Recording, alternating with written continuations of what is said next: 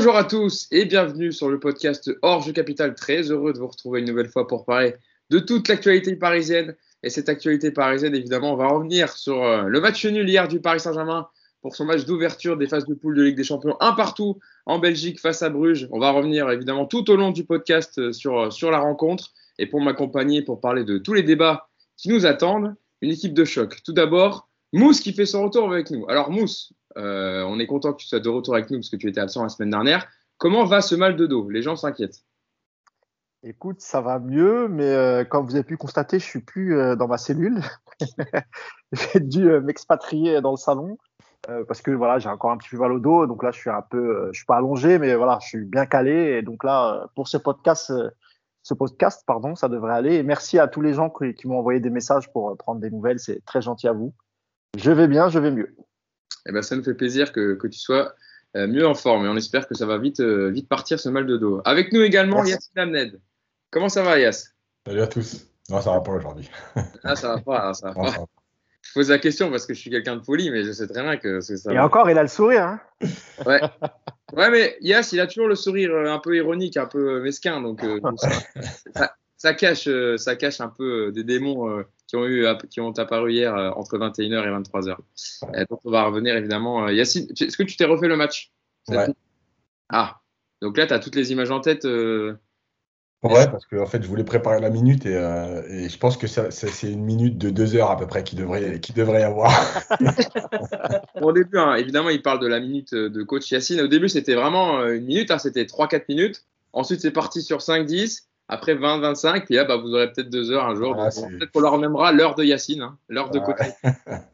Il faut, faut, qu'on le rebaptise, on va, on va, réfléchir à un autre titre. Ouais, c'est clair. On va retravailler le titre, hein, parce que là, ça, publicité, ça va publicité mensongère.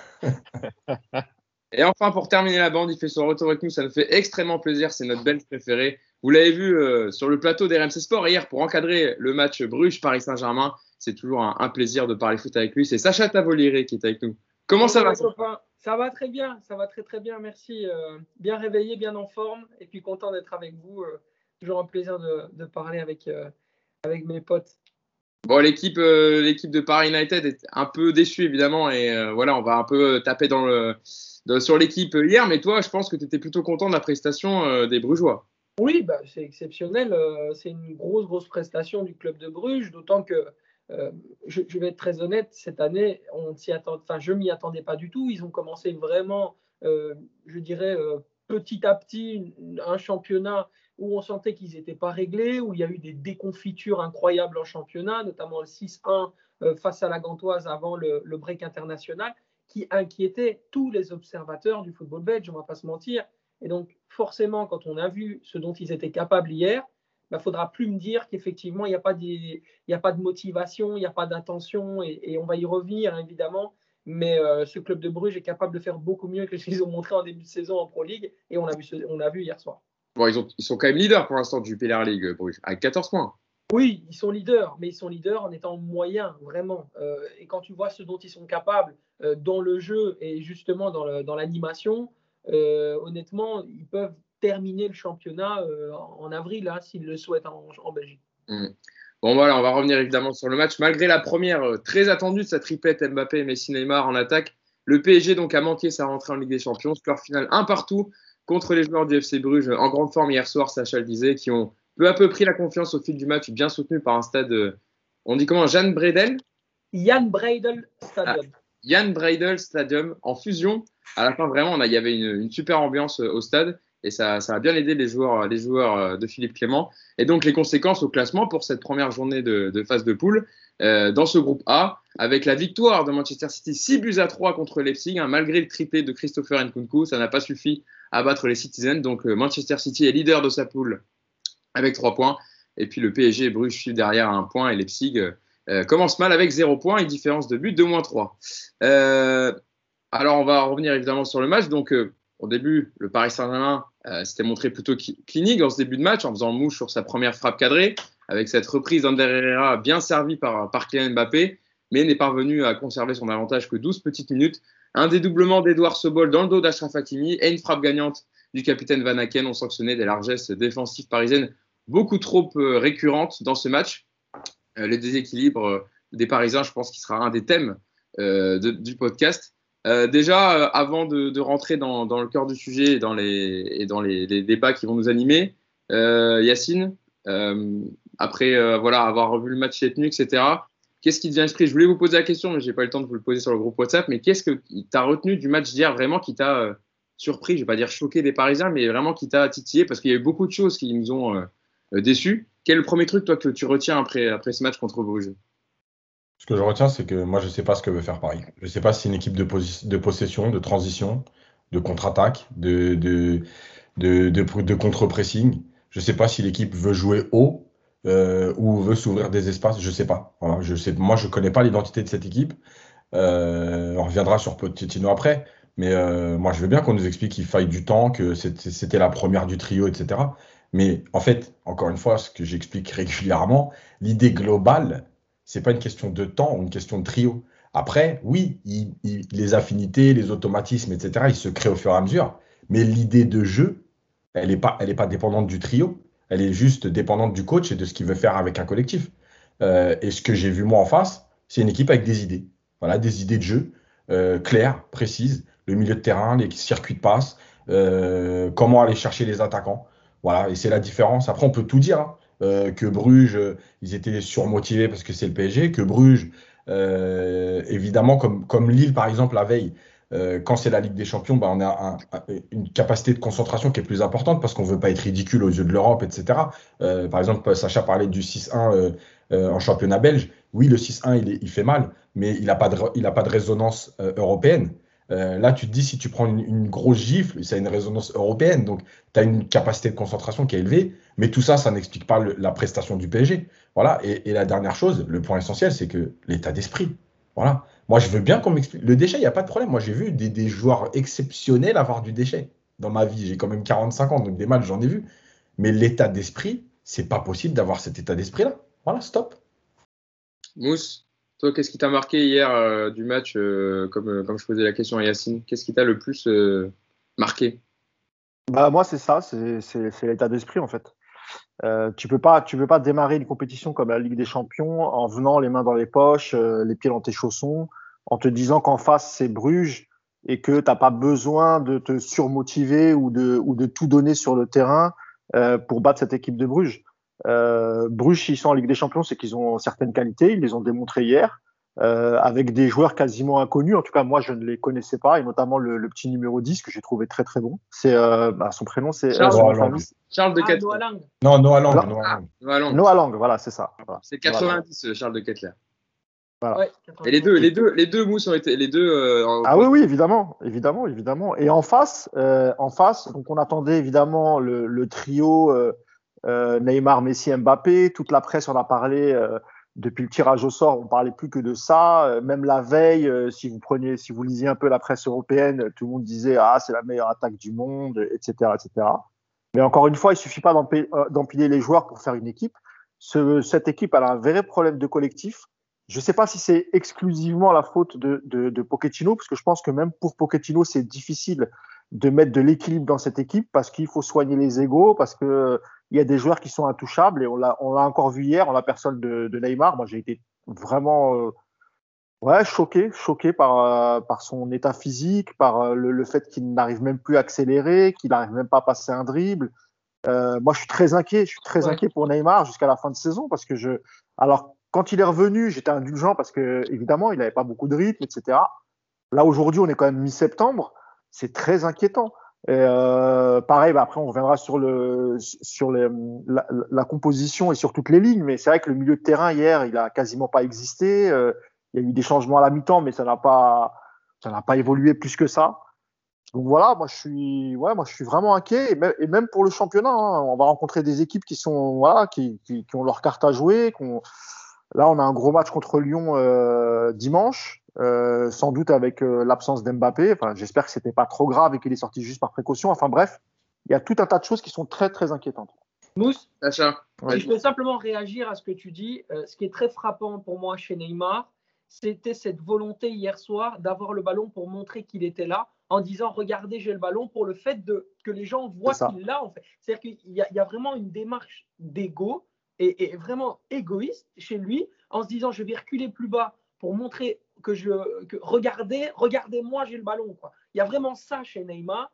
Et alors, et alors que Messi, par exemple, n'a pas besoin pour se mettre dans son match de faire plus, plus d'une ou deux passes en termes de combinaison, Neymar, on a l'impression qu'il doit réussir des choses extrêmement compliquées pour se mettre dedans. Et il a tout le temps cherché la complication. À chaque fois, il n'y avait aucune démarche de simplicité dans le jeu de Neymar et une démarche de montrer que de toute façon, dans son esprit, il était plus fort que les joueurs de Bruges. Et donc, euh, il allait faire un crochet court, il allait faire un double passement de jambes, il allait régaler l'assistance, il allait se mettre dans son match petit à petit. Mais ça n'est jamais arrivé. On va, on va reparler après de, Neymar euh, plus spécifiquement, Sacha. Mais toi, pareil, même question pour Yacine et, Mousse. Qu'est-ce que tu retiens, toi, du match d'hier, la bonne prestation des, Brugeois qui ont, qui ont surpris ben, euh, à leur côté euh, offensif et à jouer bien les coups en attaque? Effectivement, c'est vrai que en tant que supporter et, surtout analyste parisien, je comprends votre analyse sur le Paris Saint-Germain qui n'a vraiment pas été au niveau. Euh, ça se comprend très bien. Par contre, euh, le club de Bruges, la façon dont ils ont pressé à chaque fois les porteurs du ballon euh, parisien, c'était assez impressionnant. on avait des séquences défensives du côté du club de Bruges où le porteur du ballon parisien avait pratiquement quatre adversaires brugeois qui, étaient, qui étaient amenés à l'entourer. Il y a eu également des, des, choix tactiques qui ont été payants du côté de Philippe Clément. On peut penser justement au marquage individuel de Stanley Nsoki sur Mbappé, qui d'ailleurs n'a pas terminé le match. Et, je pense que Stanley Nsoki avait à cœur de faire. À cause de, deux contacts d'ailleurs avec Stanley Nsoki. Hein. deux fois, euh, il a pris euh, un peu une charge par derrière. Bon, qui était il a pas été très solide. Hein. Mais, euh, mais, hier, il a fait son match. Hein. Oui, il a fait son match et puis surtout, il a été correct. Il est resté dans les limites du football. Et on a l'habitude, en tout cas les supporters de GC Nice avaient l'habitude de dire qu'il allait péter un plomb, au moins il faisait une flingue ou deux dans, dans chaque match. Franchement, c'est pas ce que j'ai vu hier soir. J'ai été assez impressionné. Euh, il est clairement mon coup de cœur de ce match. Je l'ai mis sur Twitter un petit peu plus tôt dans la journée. Euh, vraiment, je trouve qu'il a été euh, dans les duels, dans l'impact, dans le leadership, justement dans la lucidité, même en fin de match où on sentait que le club de Bruges commençait un petit peu à perdre avec la fatigue évidemment et dans le fil du match et le fil de la rencontre et où on sentait qu'il pouvait craquer. Lui s'est révélé vraiment dans ces derniers instants être un leader pour cet effectif alors qu'il vient à peine d'arriver. Donc c'est assez annonciateur de, choses positives. Après, oui, on peut revenir aussi sur cette capacité qu'a eu le milieu de terrain brugeois, comme le disait Yacine, à complètement manger euh, le milieu parisien. Alors comment est-ce que c'est possible qu'aujourd'hui, Hans Van Aken, qui a été très bon, certes, mais puisse à un moment donné faire ce qu'il veut avec Danilo euh, Voilà, ça c'est aussi des questions. tu sais, Sacha, ça, ça, nous, ça, nous, nous surprend pas trop que Van Aken ait bouffé Danilo. Hein, tu sais, euh, il y en a, a d'autres qui l'ont fait, ouais. en tout cas, il était très intéressant euh, dans, ce match. Et puis, il y, a des joueurs qui n'ont pas nécessairement, euh, je dirais, l'habitude de se mettre en avant. Par exemple, Matt Ritz était la surprise au coup d'envoi euh, dans le milieu de terrain, puisqu'on attendait tous le, capitaine Ruud Vormer. Bah, Philippe Clément, encore une fois, a surpris et il a eu raison puisque l'impact, que ce soit au niveau défensif, au niveau offensif, en termes de kilomètres parcourus, euh, euh, des milieux de terrain brugeois. Si vous regardez les, kilomètres parcourus et les courses à haute intensité de Bruges, elles sont nettement supérieures à celles du Paris Saint-Germain.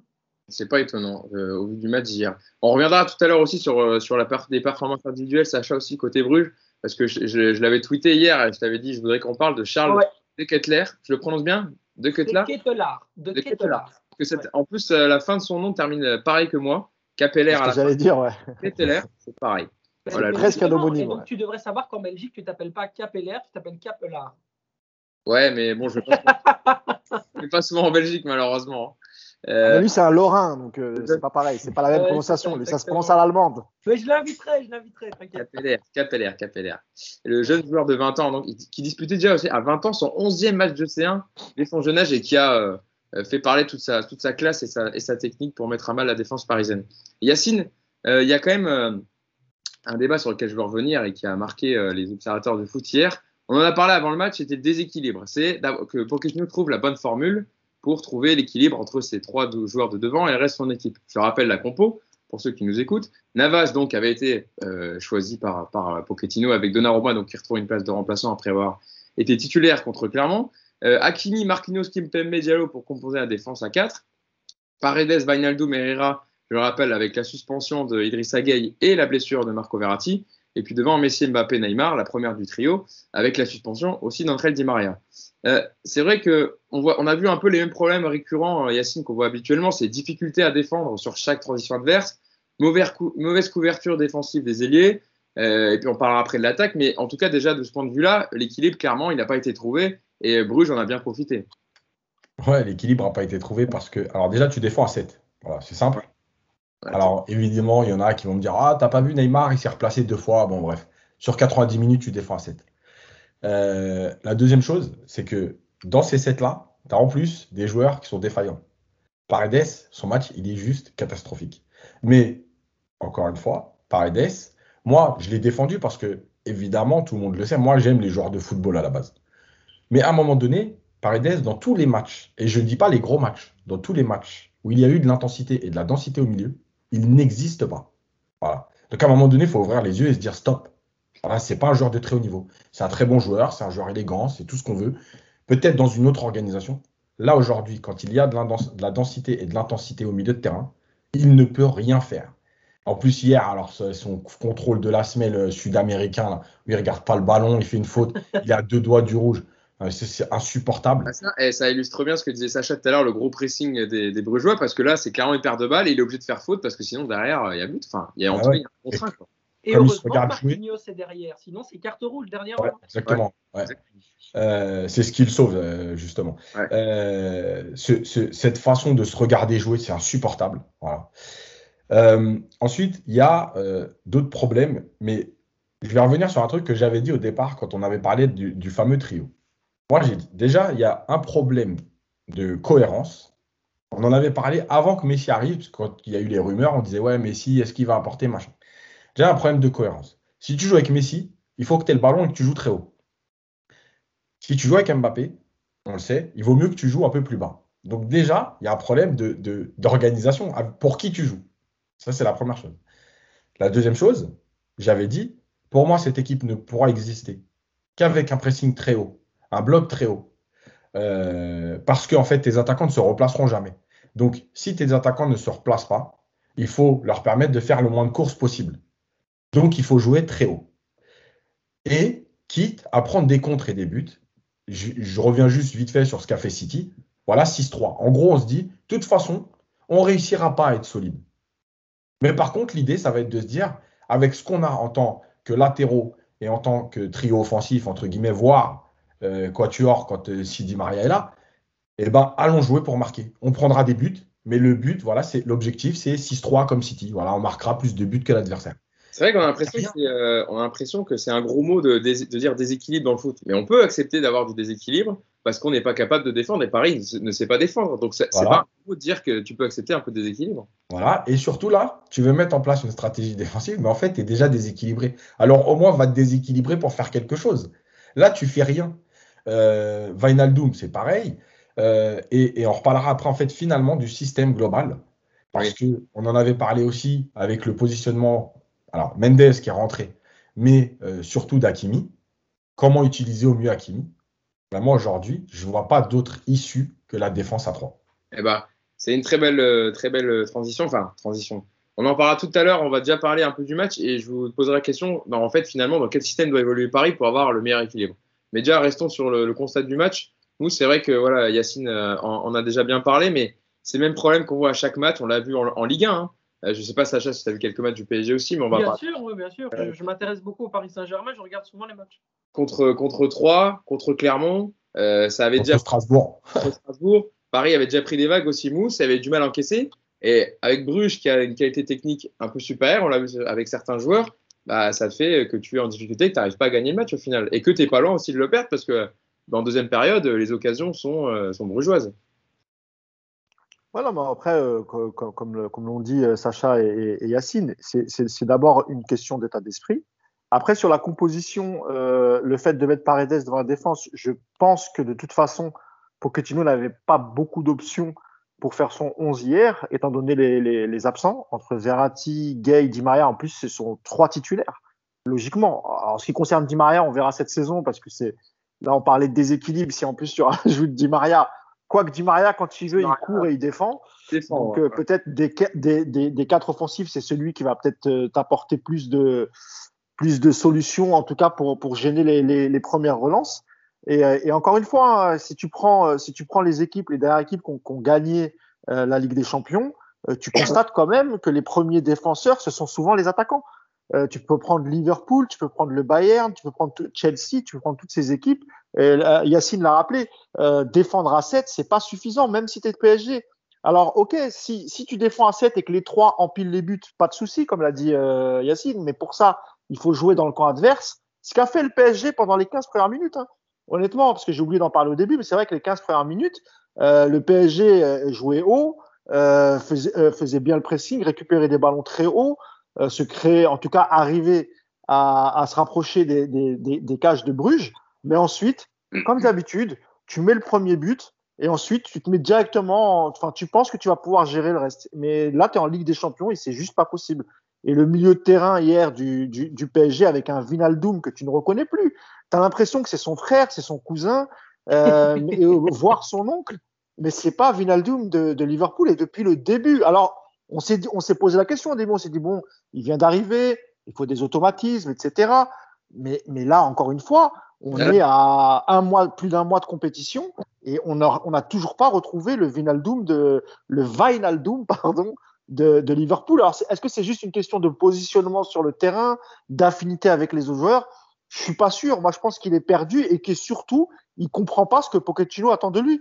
Euh, voilà. Et après, on reviendra après sur les sur, les cas individuels. Mais c'est vrai que ce, ce, milieu de terrain où, où il te manque Gay, qui est très important, qui a un gros volume de jeu depuis, de, depuis le début de saison et qui est très très bon et qui n'hésite même plus à jouer vers l'avant. Là, tu n'avais pas ça. Je parle même pas de la relation entre la défense et le milieu, le milieu et l'attaque qui était quasiment inexistant. Il y, a, il, y a, il y a beaucoup trop de lacunes dans ce PSG. Et, et, et tu parlais de Manchester City tout à l'heure, euh, Yacine. Moi, il y a une image que j'ai vue hier, euh, je crois qu'ils l'ont montré à la mi-temps ou après le match. C'est, euh, c'est euh, comment il s'appelle, euh, Guardiola qui met une soufflante à Marès pendant une minute euh, sur le bord du terrain, qui est pas content du tout. Mais ça, c'est des choses qu'on ne voit pas euh, sur le banc du PSG. Et, et, et, et je ne sais pas si, si on, on, reviendra sur les déclarations d'après-match, que ce soit de Herrera et de Pochettino, mais c'est lunaire. C'est complètement lunaire. C'est que les mecs sont complètement déconnectés. quoi. C'est pas, bah, c'est juste pas possible. Juste, Guardiola, il y a Marez et Grilich. C'est-à-dire que c'est pas juste pour donner un spectacle avec un joueur. Il le fait deux fois avec Marez, une fois avec Grilich le mec, il, il, est quand même en train de mener au, le, le, match. Bah oui. Et les Mais... deux ils prennent comme s'il y avait 2-0 pour, pour la Leipzig, quoi. Les amis, moi, il y a deux choses dans ce que dit Mousse sur lesquelles j'aimerais intervenir. D'abord, je ne sais pas si ça vous a frappé ou pas, mais sur le but, et lorsque Edouard Sobol déborde sur le côté gauche, il n'y a absolument personne qui court, mais personne. C'est-à-dire que Hakimi marche, derrière les défenseurs centraux le regardent, en se disant de toute façon, quelque part dans leur inconscient, c'est un joueur de Bruges, ça ne va pas être intéressant. Et puis qu'est-ce que ça fait? Bah, Au final, ça finit dans les pieds d'Hans Van Aken et, et, ça fait un but partout. Mais dans leur inconscient, il y a aussi, j'ai un peu l'impression, une espèce de négligence euh, ou une trop grosse confiance en eux. Euh, qui a été justement aussi pour moi une des, clés hein, de, euh, de la performance ou de la contre-performance du Paris Saint-Germain. Et alors sur Wayne Aldoum, quelque chose de très intéressant, c'est qu'on oublie souvent que le Wijnaldum très performant de l'époque Jurgen Klopp est un Wijnaldum de système. C'est pas un joueur qui va être, si tu veux, intégré euh, dans, et, là Yacine pourra mieux l'expliquer que moi, dans un système où c'est lui qui va être, si tu veux, le pion qui va faire la différence pour permettre au collectif d'aller mieux. C'est un joueur qui rayonne parce que le collectif est bien mis en place. À partir du moment où ton système et ton animation est scabreuse et brouillonne, tu ne peux pas avoir un Wijnaldum au niveau. C'est tout. Oui, parce qu'avec les Pays-Bas, avec les Pays-Bas, Sacha, c'est pareil, c'est un autre Wijnaldum qui, qui, qui, qui est mieux. Et on, on l'a vu, on l'a vu euh, partiellement pendant la, la Coupe d'Europe et, et, puis même les, les, les matchs euh, qu'il a pu faire euh, récemment, il est, il est, il est quand même mieux que ce qu'il propose au, au, Paris Saint-Germain. Et on, a, on, on, était tous contents d'avoir cette recrue et en plus gratuitement parce qu'il était libre. Mais, mais aujourd'hui, euh, alors hier il est sorti, à ce qui paraît, il est sorti sur blessure. Je ne sais pas si ça a été confirmé après, euh, parce qu'à la base, je pense qu'on a tous cru que c'était un choix de, de Pochettino. Après, on, on, en par, on va en parler juste après. Ça marche. Dessus. Euh, justement sur ces changements et ce qu'a dit Pochettino. Sacha, tu voulais terminer sur, sur ou sur, euh, sur quelque chose que tu marqué hier euh, pendant, enfin, on parlait de la transition défensive, etc. Le fait qu'il s'était fait prendre dans leur dos, les Parisiens? Oui, bah, je, trouvais, je trouvais ça assez, assez intéressant de voir à quel point les, comme je disais, les, Parisiens ont fait preuve de, négligence vis-à-vis de, -vis des Brugeois. C'est à même se demander s'il y a eu vraiment des consignes tactiques inhérentes aux adversaires individuellement. C'est-à-dire que est-ce que euh, Pochettino, dans sa causerie d'avant-match, a fait, je dirais, une, une disposition sur l'animation globale par rapport à une équipe qu'il a vue, ou alors il a vraiment fait des spécificités par rapport à certains joueurs? Parce que si c'est une spécificité par rapport à certains joueurs, ça veut dire qu'eux-mêmes euh, sont passés complètement à côté de leur match et c'est la responsabilité des joueurs, ou alors bah, Pochettino n'a tout simplement pas pris le temps euh, de, Voilà, je te vois aussi un petit peu, il n'a bah, pas pris le temps de parler des joueurs en tant que tel et de leur qualité. Et ça, c'est plus grave. Depuis que Pochettino est arrivé, euh, ça fait, ça fait je sais pas combien de matchs qu'on dit euh, ouais, Pochettino, il faut lui laisser du temps. Mais bon, c'est bon, là, au bout d'un moment, il a eu tous les joueurs à sa disposition, un peu éparpillés, jamais peut-être son 11 type, mais bon, à chaque fois, on dit ah, peut-être que c'est les joueurs qui n'ont pas respecté les consignes. Moi, je pense. Alors, alors, dans ce cas-là, ok, partons de ce principe-là. Selon moi, ils n'ont pas été assez préparés ils ne se sont pas assez bien préparés à cette rencontre. Après, après à, sa, décharge, Sacha, c'est vrai qu'avec le retour tardif euh, des Sud-Américains, par exemple, pour, la, euh, enfin, les matchs internationaux, c'est vrai qu'il a, il a, eu peu de temps pour préparer ce match. Mais, ça n'excuse pas, ça, évidemment que ça n'excuse pas tout, parce que même si tu n'as pas euh, tes joueurs à disposition, tu peux quand même étudier cette équipe de, de, Bruges. Tu, tu, tu, nous as rappelé qu'ils avaient pris un 6-1 juste avant le, la trêve internationale. Alors peut-être que lui, il est resté là-dessus en se disant, bon, Bruges, c'est une équipe moyenne, et puis j'ai pas tant besoin de travailler la partie tactique, faire des séances vidéo sur Bruges. Mais c'est vrai qu'il n'a il a pas eu son groupe à disposition pour, pour, pour bien préparer ce match. Mais ce c'est évidemment pas une excuse. Donc tu acceptes ce que je dis à demi-mot, quoi. Bien sûr, bien sûr, évidemment. évidemment, évidemment. Il y a beaucoup, euh, Mousse, je sais que c'est pas une excuse, hein, tu l'as rappelé, mais il y a quand même beaucoup de coachs aussi qui ont été privés de leurs joueurs et ça les a pas empêchés de gagner euh, le week-end dans le championnat et de faire des bonnes prestations hier aussi. Donc beaucoup de, clubs ont été impactés par, par ces retours tardifs des internationaux, notamment sud-américains. C'est euh, vrai, et en plus, juste pour terminer, euh, le, début de saison du PSG, euh, on est sur la continuité en gros. on, gagne des matchs, on est premier en, Ligue 1, c'est vrai, mais dans le contenu, ça n'a jamais été fabuleux et on, a toujours quand même, quand même, émis certains doutes sur les, sur les capacités de cette équipe. Donc, quoi qu'il arrive, de toute façon, voilà, on, est, on, est à demi surpris, on va dire, sur le contenu. Euh, Yacine, parlons des, euh, de Pochettino. on, en, on en évoquait tout à l'heure euh, euh, rapidement, mais là on va revenir dessus. On a vu un fait assez rare hier, et tu le soulignes souvent d'ailleurs, Yacine, pendant les débriefs.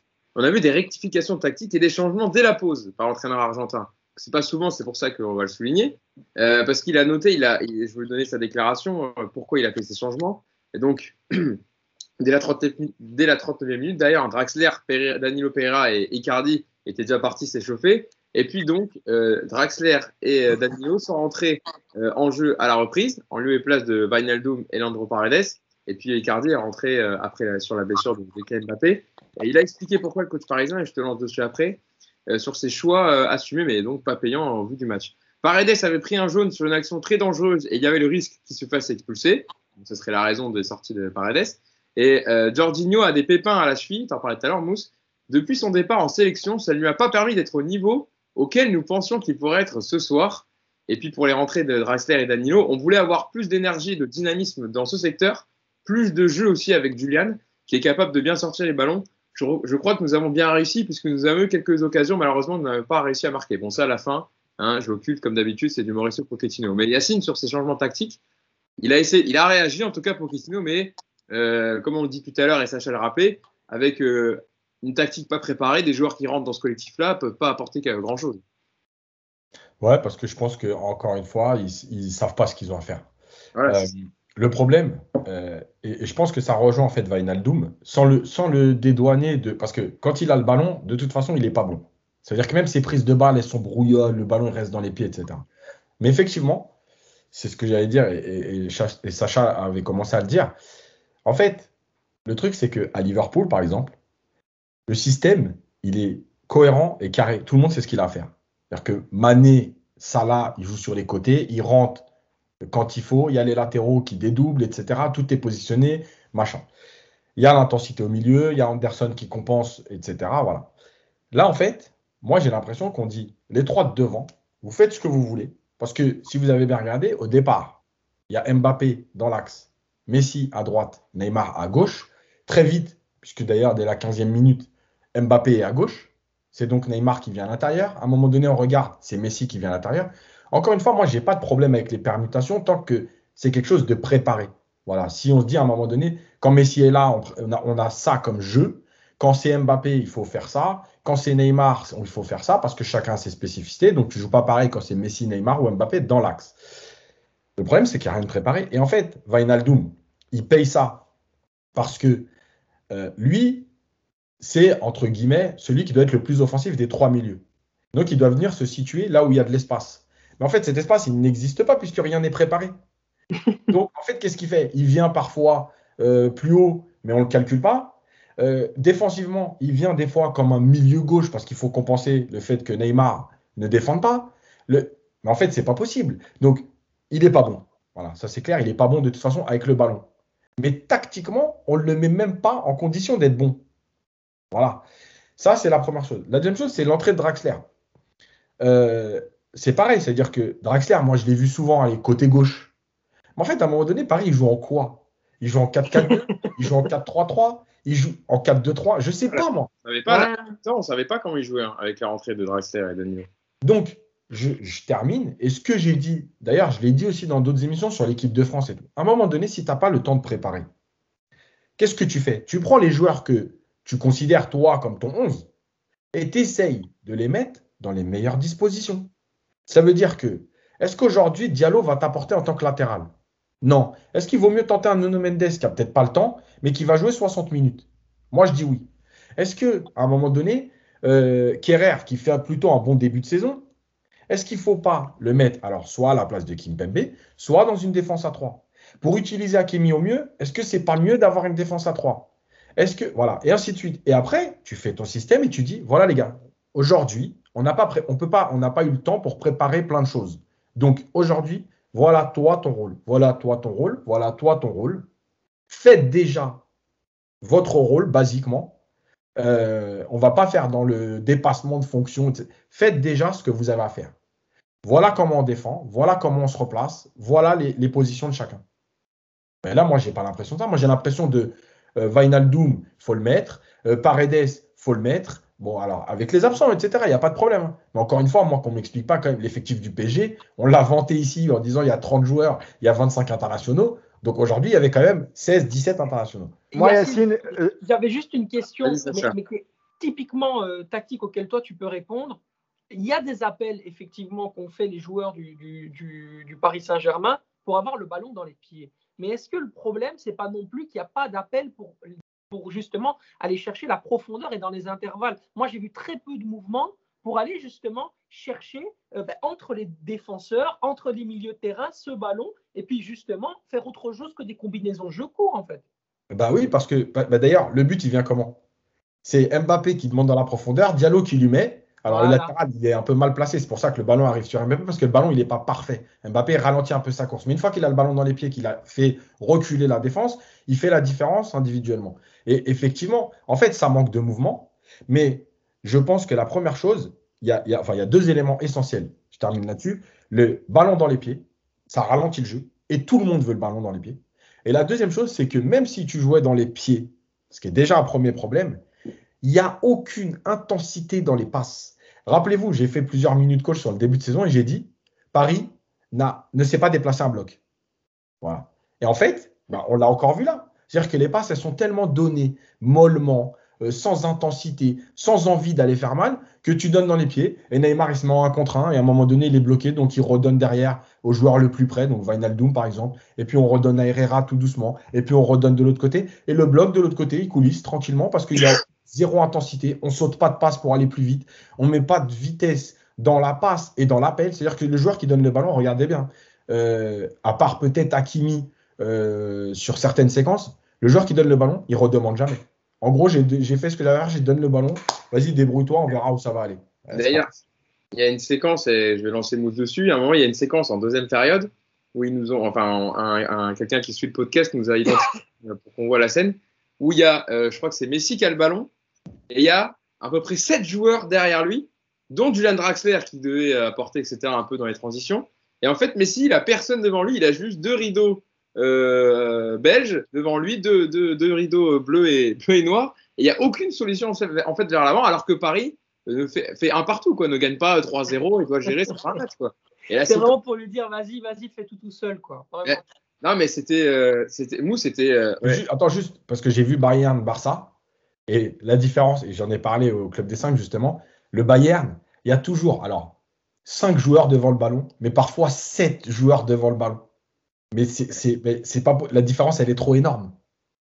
Et c'est des choses qu'on voit jamais, Mou. 7 joueurs devant le ballon à Paris, euh, c'est vrai, contrairement au Bayern, tu as toujours des déplacements, des propositions, des dédoublements.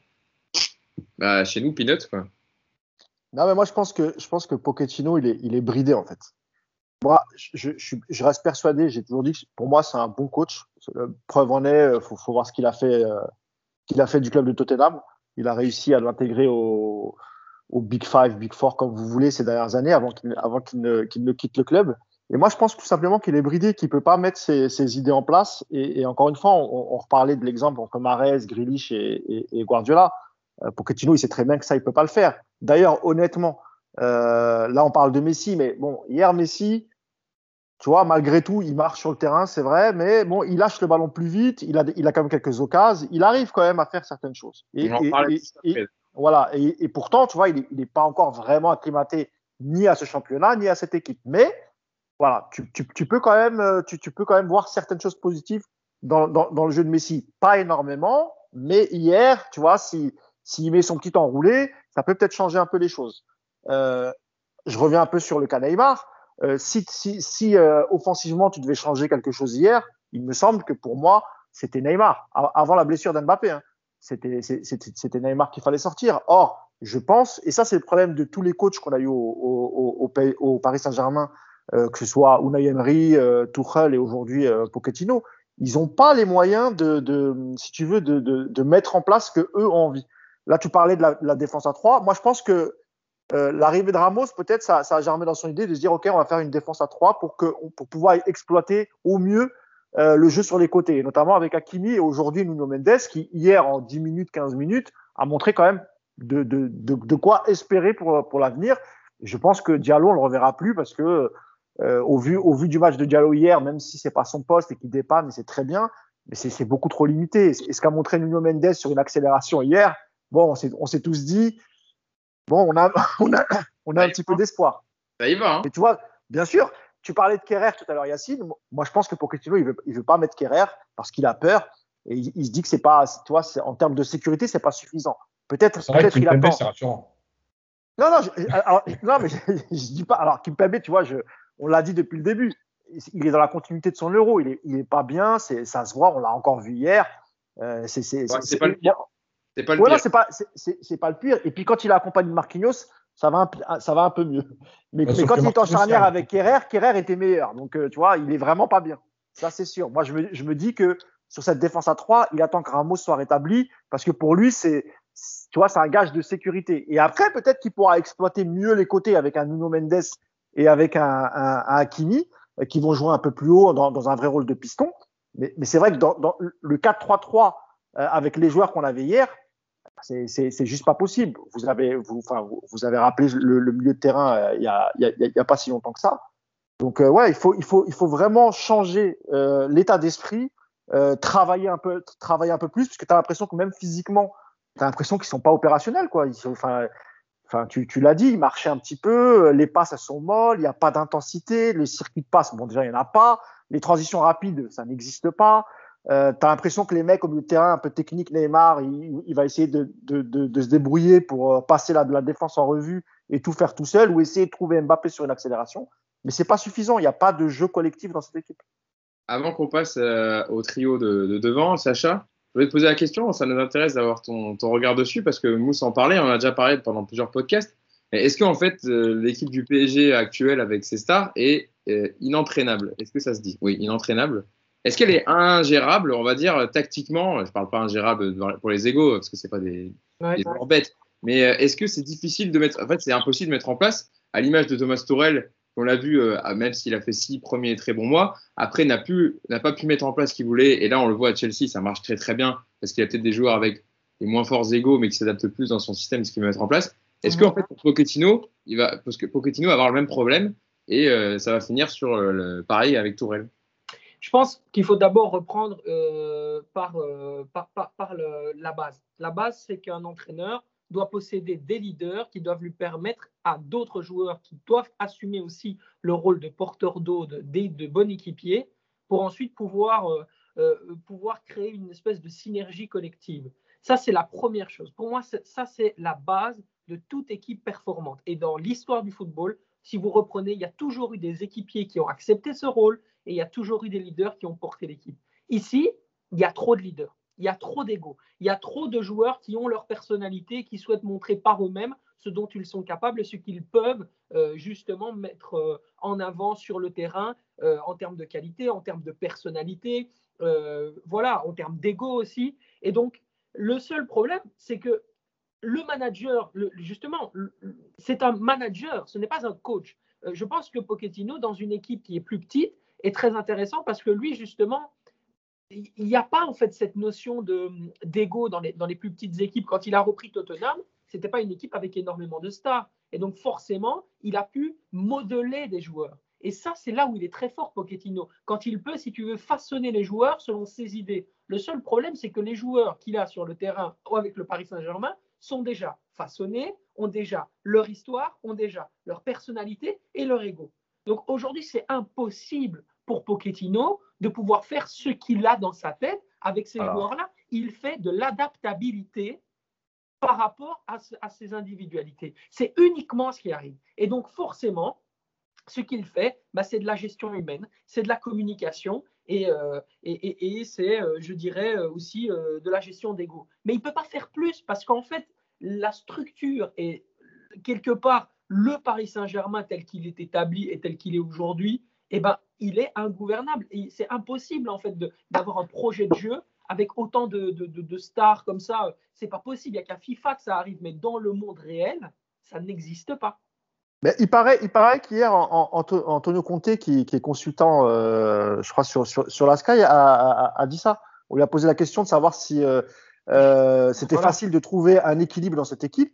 Et il a dit non, mais c'est pas la faute de Pochettino parce que je pense qu'il n'y a aucun entraîneur qui serait capable de trouver un équilibre avec cet effectif-là. Si Antonio Conte dit ça, bon, bah voilà, c'est. Bien sûr, bien sûr, et tu dois demander des sacrifices à des joueurs. Tu dois leur demander ah de faire du travail en amont. Tu dois leur Mais quand tu vois du travail sale, pas du travail propre. Voilà. qui va engager parmi Neymar, Messi, Mbappé euh, du, du travail sale pour revenir? Moi, je pense que personne ne va le faire durant la saison.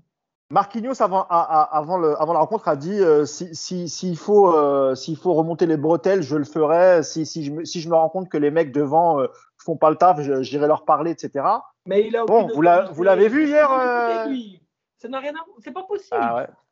ben, c'est le capitaine, hein, pourtant. Hein, donc voilà, c'est aussi. Ouais, moi, j'adore Marquinhos. Hein, et, et, et, hier, il a, il a plutôt pour moi sauvé un peu la, la, la baraque parce qu'il est toujours sérieux, il est toujours motivé. Mais le problème, c'est que que ce soit l'entraîneur ou, ou, ton capitaine, tu peux pas parler, à, tu peux pas parler à ces joueurs. Et encore, je mets même pas Mbappé parce que Mbappé, il fait, il, il a fait ce qu'il a pu. Euh, c'est lui qui amène le but avec son, avec son, son accélération et son, et son centre. Donc, mais, mais, euh, mais moi, encore une fois, Neymar, je, je, je comprends même pas euh, comment tu le sors pas avec, avec dans, dans l'état physique dans lequel il est, euh, le peu de choses qu'il t'apporte. En fait, il t'apporte plus de danger qu'autre chose. Et en plus, avec sa frustration, tu vois, il aurait pu encore péter un câble face à Insoki euh, en fin de match. Parce qu'en fait, le mec n'a jamais pu passer ni un dribble, ni une passe correcte. Et il s'est fait complètement manger parce qu'il est, il est physiquement pas prêt. Et aujourd'hui, il doit pas être sur le terrain pour moi. Petite stat intéressante, euh, Hugo, simplement euh, pour, pour, pour, pour, terminer. Il y a eu combien de passes entre Lionel Messi et Mbappé hier? Il y en a eu deux, je crois, deux ou trois. Il y en a eu deux. Il y en a eu deux. C'est impressionnant. C'est impressionnant de, tristesse. À partir du moment où Mbappé est sorti blessé, comme par hasard, on a vu plus de mouvements devant du côté du Paris Saint-Germain. Il y a trop d'ego.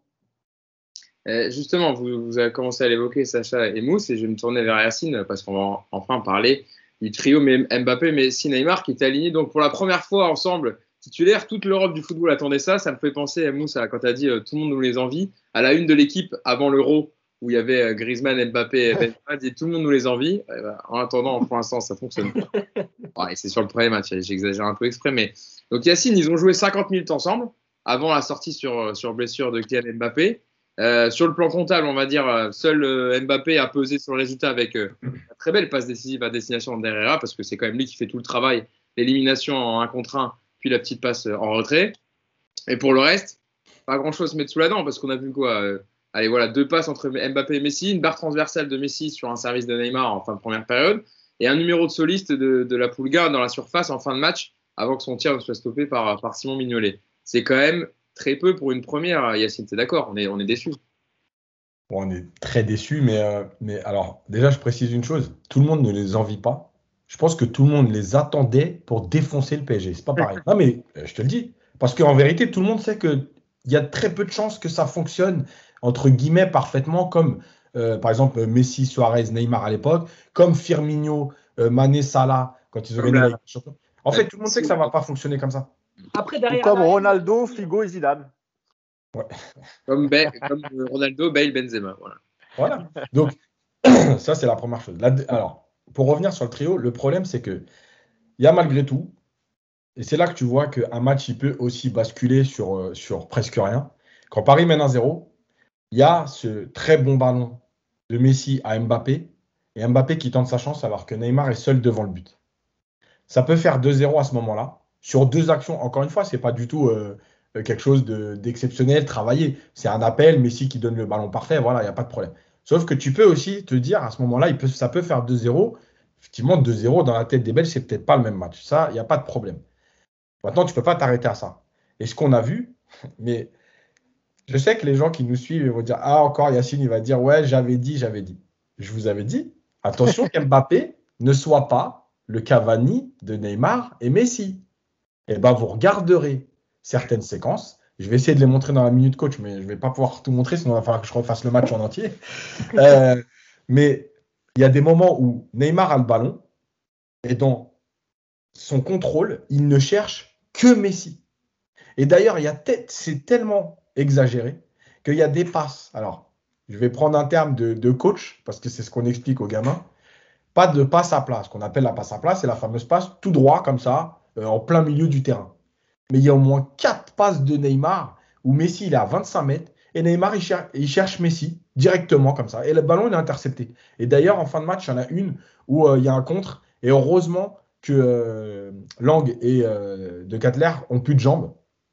Parce que sinon, c'est un compte qui peut faire très très mal. Ah, la Ah, dernière quand Lang, là, il- quand il- Lang il revient, la met au compte, complètement il fait à côté, 40 ouais. mètres de course. ouais, Voilà. ouais. Oui, effectivement, effectivement. S'il s'il a encore ce brin de lucidité pour mettre la balle dans la profondeur à De Ketelaar, au lieu de rentrer dans le jeu et de frapper et complètement dévisser, ça peut être une très belle occasion. Exactement. Et cette, et cette, cette action-là, elle part sur une passe à l'intérieur, encore une fois. Mais c'est des passes qu'on interdit aux U11. Et les mecs font des passes de U11. Parce qu'ils Euh. veulent jouer ensemble. Non, mais je crois qu'on ne se rend pas compte de, de, de, de ce qui se passe. Et moi, je, je vais terminer sur Pochettino juste par rapport au trio. Je comprends l'histoire de il doit les aligner. Et évidemment qu'à un moment donné, tu n'as pas le choix. Maintenant, je pense que, et, et je suis obligé de parler d'argent, je suis désolé, quand on te donne 9 millions d'euros par an pour entraîner une équipe, moi je suis désolé, il n'y a personne qui va me dire tu sors pas Neymar. Je vais m'embrouiller avec Neymar. Et si à un moment donné le club n'accepte pas ma décision alors que Neymar est catastrophique, qu'il ne peut plus courir, qu'il n'est pas prêt physiquement, eh ben, deux fois 9 millions, il me reste deux ans de contrat, vous me donnez 18 millions et je vais m'entraîner ailleurs. Non mais, non mais à un moment donné, c'est comme ça. Perd pas le nord, Yacine, quand même. hein. Non, non, c'est pas ça que je veux dire. C'est que si tu me donnes 9 millions, c'est que tu considères que je suis l'homme qui doit permettre au club d'avoir des résultats. Si ces résultats passent par des décisions à certains moments qui vont faire mal, mais, mais moi je les prends. Et parce que c'est. Yacine, Eh, Yacine, ça, euh, vous allez réagir dessus, mais Neymar, hier, sa condition physique, c'est scandaleux. Il y a une première accélération, je crois. Il essaye de déborder euh, Mata, il me semble. Je sais plus si c'est Mata ou. euh, ouais, oui. semble. donne Mata, mais qui est un latéral, si je peux me permettre, ouais. extrêmement rapide. hein. Et Mata fait parler sa puissance, il a plus de coffre et il le rattrape. Et euh, Neymar n'arrive même pas à le passer sur ce qui fait quand même sa force, normalement les premiers appuis et, euh, et, et le dribble. Et on le voit, on, est quand même, on était quand même le 15 septembre hier. La Copa América, c'est fini depuis le 11 juillet. Par exemple, on voit d'autres joueurs qui sont revenus, Yacine, Mousse et Sacha euh, Casimiro, par exemple. Euh, lui qui est euh, voilà, en pleine possession de ses moyens, il y a un vrai décalage dans la préparation de sa nouvelle saison par rapport aux, aux autres Brésiliens. Parce non, on a, on a demande rien. prolongé Neymar, on a prolongé Neymar de, de 4 ans, 5 ans, je sais plus, 2026. à 2026, donc, donc 5 années, en sachant qu'il a joué à chaque fois des demi-saisons, d'accord, avec un salaire énorme. Et, pourquoi je dis ça? Parce que moi, maintenant, honnêtement, euh, Mbappé, dans sa tête, vous pensez vraiment que. Et c'est pas une question d'argent, hein, c'est aussi une question de jeu, de, de tu vois, de.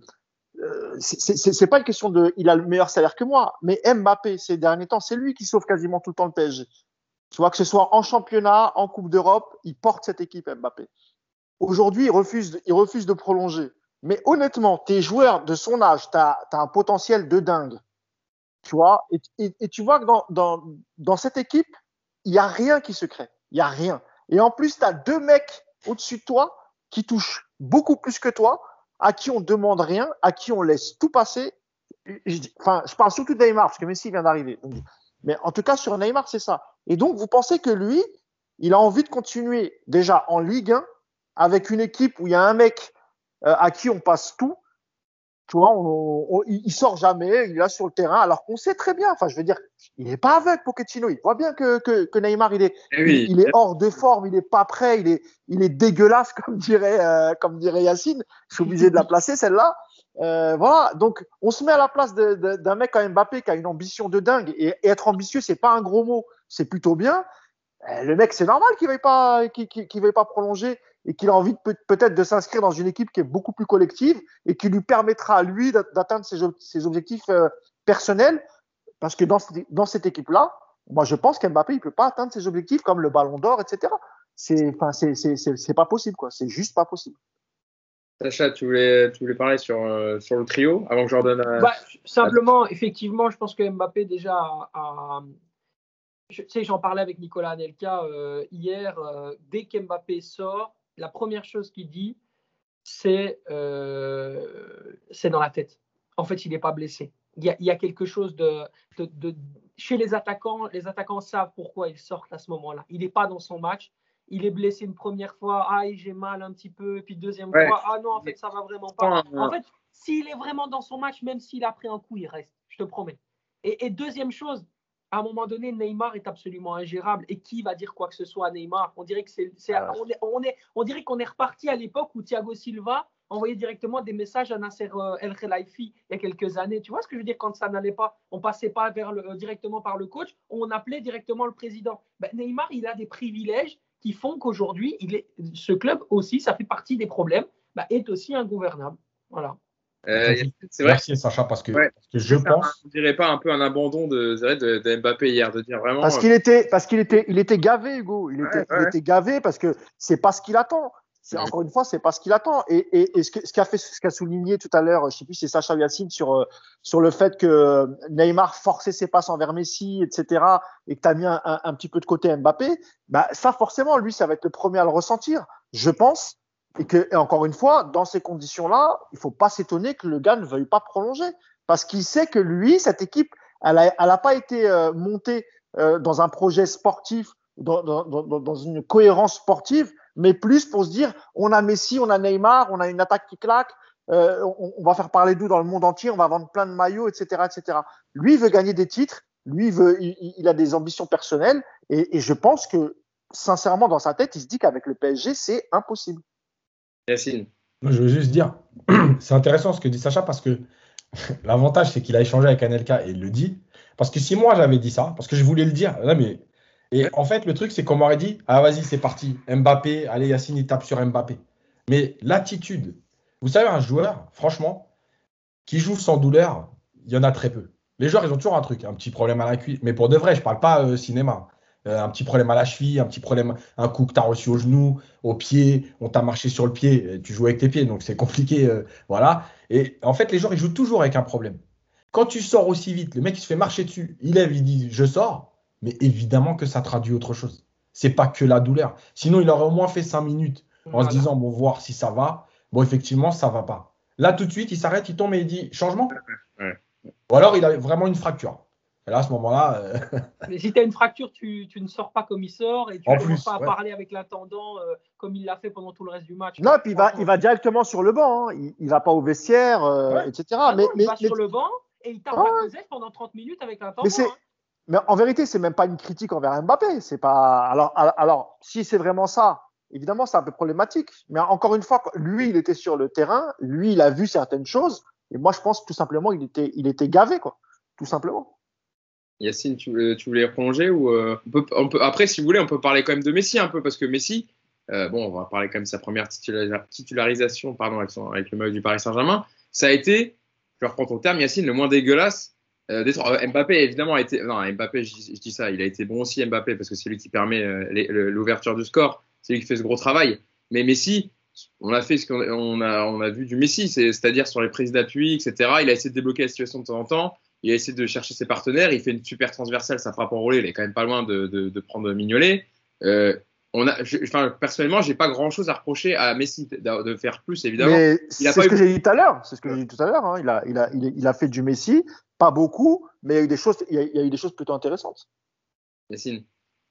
Non, mais en fait, si, si, les gens pensaient que Messi allait prendre le ballon, éliminer 8 joueurs et te, faire, et te marquer 3 buts hein, et te faire gagner le match, évidemment qu'ils se sont trompés. Euh, moi, je l'ai trouvé intéressant par moment. Par exemple, ça passe pour Mbappé en première période. Elle est excellente, c'est-à-dire qu'il rentre à l'intérieur. La passe, elle est dosée. Mbappé, voilà, il fait son appel et il n'a plus qu'à centrer ou tirer. Euh, après, là aussi, il y a, Lui, il a un peu plus à sa décharge parce qu'effectivement, il a joué que 30 minutes contre Reims. Et là, euh, à sa décharge, les automatismes. Il connaît pas encore les courses de chacun.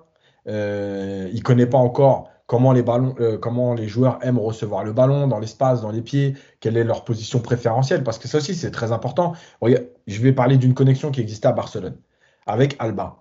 Combien de fois Messi, il est rentré à l'intérieur et il savait qu'Alba, il allait faire l'appel dans le dos de tout le monde et il mettait par-dessus. Mais parce que ça, le mec, il a joué 10 ans avec lui.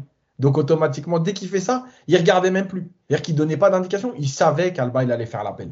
Ben ça, c'est quelque chose qu'on verra peut-être dans euh, trois semaines, un mois avec Nuno Mendes, parce que oui, voilà, quand Messi a le ballon, l'autre il saura que le milieu excentré gauche il est rentré, Nuno Mendes il va prendre il va faire l'appel et Messi il, va la mettre par dessus. Voilà, ça c'est des automatismes. Voilà. Maintenant pour le reste, il pouvait pas demander euh, grand chose de plus. Donc euh, donc voilà, c'est tout. Après, voilà, il a failli faire le miracle avec cette frappe sur la barre. Maintenant, il fallait pas non plus s'attendre à ce qu'il prenne le ballon et élimine tout le monde, c'est tout. Sacha, ça y est, tu as fait des petits réglages, je voyais. Je voyais euh. Non, mais en fait, je suis désolé, j'ai reçu un coup de fil. Euh, c'est pour ça que j'ai dû, dû arrêter. Et comme je pense que mon téléphone charge, en fait, si tu veux, il est relativement lent. Donc, c'est pour ça qu'il y a des petits réglages. Désolé pour les petits inconvénients techniques d'ailleurs. Pas de souci. Ouais, Sacha, sur, sur le match de, de, Messi, sur le match de. Quelque chose à rajouter par rapport bah, à. Messi, il a essayé de faire dans la simplicité. Je pense qu'il doit s'adapter aussi à un collectif très, très différent de celui du FC Barcelone. Euh, a un statut aussi euh, de euh, nouveau, nouvelle superstar dans une, dans, dans une ville un peu particulière. il n'a pas encore pris ses marques à l'image de sa situation personnelle. Il n'y a toujours pas de maison. donc, je pense qu'il faut aussi remettre les choses humainement dans leur contexte. ils n'ont toujours pas déménagé avec sa femme. Donc, je pense qu'il y a aussi, aussi ce, ce facteur-là. Il doit être d'abord bien dans, dans, dans, ses chaussettes, mais si bien ancré dans sa réalité avant de pouvoir bah, tout simplement euh, être performant avec le Paris Saint-Germain. On ne pouvait pas attendre grand-chose de Lionel Messi sur ce premier match, si ce n'est qu'effectivement, bah, c'est quand même le seul euh, de par qui a pu à un moment donné arriver la lumière. Euh, je pense que sa simplicité, par exemple, dans les phases offensives, bah, a tranché complètement avec celle de Neymar. Et donc là-dessus, il a été intéressant. Voilà. Euh, Mousse, je voulais aussi parler quand même parce qu'on on en a parlé Mbappé qui est sorti donc sur blessure et qui a laissé sa place à Mauro Icardi. Euh, parlons de la rentrée d'Icardi qui est pas loin d'être scandaleuse aussi. Hein. Six ballons touchés en 40 minutes. Il, y a eu, il a quatre hors-jeu. Alors Mousse, euh, euh Mbappé, on verra son indisponibilité, c'est une blessure grave ou pas, mais Kalimundo est prêté. Di Maria, bon, est suspendu, il va revenir, mais Icardi, il va quand même avoir du temps de jeu cette saison. Il a, il a quand même du mal à rentrer dans, dans sa saison. Lui qui avait fait une bonne préparation et dont on avait vanté, etc., le fait que il est plus préparé à temps plein, qu'il avait fait tous les matchs de prépa. Ouais, il a fait la préparation, il n'a pas fait une bonne préparation parce que déjà on disait qu'on avait des doutes. il était un peu emprunté, un peu lent. Ouais. non, mais au moins il avait fait une préparation. Il a fait la préparation. Avec le groupe, il n'avait pas eu de blessure, etc. comme on a l'habitude. Mais bon, là, il s'était blessé, on a une blessure aussi. Mais euh, Mousse, Icardi, il va avoir du temps de jeu cette saison. Il va jouer. Et dans ce match de Ligue des Champions, on l'attend aussi, Icardi. Même si c'est pas Mbappé ni Messi, Neymar, il doit aussi euh, permettre à Paris de, de, marquer et de faire parler son, son instinct de buteur. Et hier, son match, bon, évidemment, c'était dans un collectif comme d'habitude. On va revenir au point central du podcast, un système qui ne coordonnait pas avec les, les, joueurs, mais qui ne coordonnait pas les joueurs. Mais, mais Icardi, euh, compliqué hier. Ouais. Alors, alors, le, le, le problème des joueurs comme Icardi même, même si tu fais toute la préparation, mais que psychologiquement, tu sais que de toute façon, tu n'es, pas titulaire. Et en plus, quand tu vois le mercato, tu vois arriver euh, Messi, etc. Euh, voilà. Et, hier, il s'attend pas du tout à rentrer, je pense. Euh, il sort parce qu'Mbappé euh, est blessé ou on, on verra s'il était vraiment blessé ou pas. Mais voilà, Mbappé sort, lui il rentre. Je pense qu'il est un peu surpris. Euh, après, voilà, Icardi dans, dans, dans ce système-là, c'est pareil. Qu'est-ce que tu vas en faire? Alors hier, il y a eu quelques centres. Hein. Il était toujours hors jeu euh, parce qu'il y avait quelques ballons qui, qui étaient arrivés. Il, a, il, il, a, il, a, il s'est créé un peu des, des, des, occasions. Mais euh, voilà quoi. Un joueur de ce niveau-là, quand tu, quand tu sais ce dont il est capable, euh, ce qu'il a fait à l'Inter, etc. Parce que pour moi, c'est un magnifique buteur, un magnifique renard des surfaces. Sauf que le, le, le jeu, il est pas. Enfin, on joue pas pour Icardi de toute façon et c'est à lui de se démerder pour euh, pour essayer de se d'être au bon endroit pour essayer de récupérer des, des, des ballons ce qu'il a ce qu'il n'a pas su faire hier parce qu'il était euh, je crois qu'il a eu était quatre ou cinq fois euh, hors jeu il me semble mmh. donc voilà mais oui on aura besoin de lui mais dans ce système là alors on verra si si effectivement Pochettino passe à une défense à à trois avec avec des joueurs un peu plus haut de couloir peut-être qu'il sera servi le jour où il sera où il sera titulaire euh, on verra aussi déjà si Mbappé se, sera rétabli euh, pour le match de Lyon, sinon c'est lui qui va jouer. Mais c'est vrai que voilà, euh, depuis de, depuis de la préparation jusqu'à aujourd'hui, euh, même s'il est capable de mettre des buts euh, et de très beaux buts, bah, tu sais que c'est pas c'est pas lui qui fera la différence en remplaçant Mbappé. Enfin c'est voilà, c'est pas pour moi c'est pas il n'est pas adapté à ce jeu, pas adapté à cette équipe. Et encore une fois, les, les, les autres ne jouent pas spécialement pour lui, donc c'est compliqué. On peut parler, euh, Sacha, d'un joueur, lui, qui a été à son avantage hier. Attends, je peux dire juste un petit mot sur Icardi. Ouais, quelque chose d'important. Il y a le hors-jeu sur un coup franc à 3 mètres de la ligne de but. Je sais pas comment il a fait. Non, mais ça, c'est miracle. Je savais, je savais que t'allais dire ça parce que je t'ai vu le tweeter hier. non, mais ça, c'est limite, il a été hors-jeu sur un corner. C'est pas possible, quoi. Bref. Euh, mais il y a un truc, parce que Mousse, il dit, ouais, il va jouer contre Lyon. Attention, il y a Di Maria qui revient. Oui. Donc, ouais, mais si, si, si tu, tu, tu penses que si Mbappé n'est pas là, Di Maria revient, euh, il mettra pas de, de véritable ouais, neuf, on jouera sans neuf? Ouais, je pense qu'il peut mettre Messi en faux neuf. D'accord, ouais, c'est possible, c'est possible, c'est vrai. Sur, sur non, ça, j'avais oublié, j'avais oublié Di Maria, ouais, c'est vrai. Sur Icardi, il y a un truc hyper marrant, c'est-à-dire qu'on entend les, les commentateurs euh, sur l'action où il met effectivement cette talonnade qui passe à côté, geste exceptionnel, le contrôle. Les gars, il rate son contrôle. Hein il rate son contrôle, il essaye de rattraper comme il peut, et puis par la suite, il, essaye de tirer avec le talon, mais il rate son contrôle, c'est pas du tout calculé. Hein. Et il y a je te jure qu'il y a des observateurs qui disaient mais non, mais quel geste de d'Icardi, c'est le but de l'année s'il le réussit, alors qu'en fait il est complètement en, en, gère pas du tout son, son, geste technique. Tu peux demander à Yacine, qui, qui lui est entraîneur, ça se voit en fait. Non, mais il y a, un manque de confiance. C'est euh, normal. Encore une fois, tu pars pas dans la peau d'un titulaire. Euh, en même temps, il n'a pas eu énormément de, de propositions cet été pour, euh, pour partir. Parce que moi, je suis persuadé que si, par exemple, la Juve avait fait tout le nécessaire pour qu'il pour qu'il vienne, et en plus, il, il savait très bien qu'il allait être titulaire dans cette équipe, moi, je pense qu'il serait parti, même s'il a démenti à chaque fois cet été les, les, les rumeurs de départ. Mais pour moi, ça reste quand même un très, très bon genre de surface. Et si tu si des mecs pour lui, lui envoyer des bons ballons, moi je suis persuadé qu'il peut, qu'il peut faire une, saison à 15-20 buts. Euh, en tout cas, lorsqu'il aura la, chance de jouer. Maintenant, encore une fois, est-ce qu'on joue vraiment pour lui? Est-ce que Neymar et Messi, euh, s'ils si, sont amenés à jouer avec Icardi, est-ce qu'ils vont tout faire pour le faire marquer? Euh, Déjà qu'ils ont, d'après ce que dit Yacine, ils n'ont pas beaucoup calculé Mbappé. Vous pensez vraiment qu'ils vont jouer pour, euh, pour Icardi? Moi, j'y crois, j'y crois pas beaucoup. Quoi. Et, à la, et à la place, la Juve, ils ont pris notre ancien joueur, euh, Moïse Donc voilà, ils ont en option d'achat. Donc c'est dire s'ils n'avaient pas l'argent pour mettre euh, les 40 millions qu'espérait Paris euh, pour. Et pour surtout le salaire, Hugo, surtout le salaire, salaire, parce que Moïse il va, il va pas demander 10 millions d'euros par, par saison. Quoi, tu vois. Non, bah, la, Juve, la Juve, ils ont fait un mercato exceptionnel pour le fait de ne pas avoir d'argent. Je vous rappelle que Locatelli est prêté gratuitement pendant deux ans avec une option d'achat pour la saison 2022-2023. Et de quoi? De, de 25 millions d'euros, non, c'est ça? 35 Ouais, de 30 millions, ouais. une ouais. option à 30. Non, mais. Et après, on dit des montages financiers du. Bon, bref.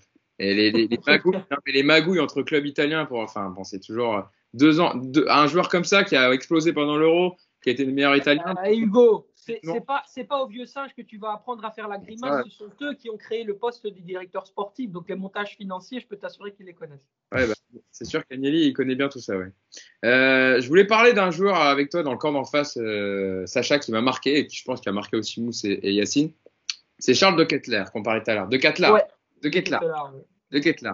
Euh, qui, pour moi, avait évi- évidemment aussi euh, son compère Noah Lang, qui était vraiment le joueur, on va dire, à suivre. Mais moi, été plus marqué par lui parce qu'il a été quand même, euh, pour parler aussi, de, on peut parler en même temps euh, par rapport au Paris Saint-Germain, mais qui s'est, je trouve, baladé entre les lignes défensives parisiennes, euh, qui a fait parler toute sa classe. Il y a plusieurs actions qui me reviennent en tête où euh, il a cette frappe là où il rentre dans l'axe, etc. Le petit crochet et Navas réalise parce qu'on n'a pas parlé de Navas, mais s'il est pas là hier, enfin s'il est pas là, s'il fait pas ses élans de parade, c'est pas, tu termines pas sur un score 1 partout.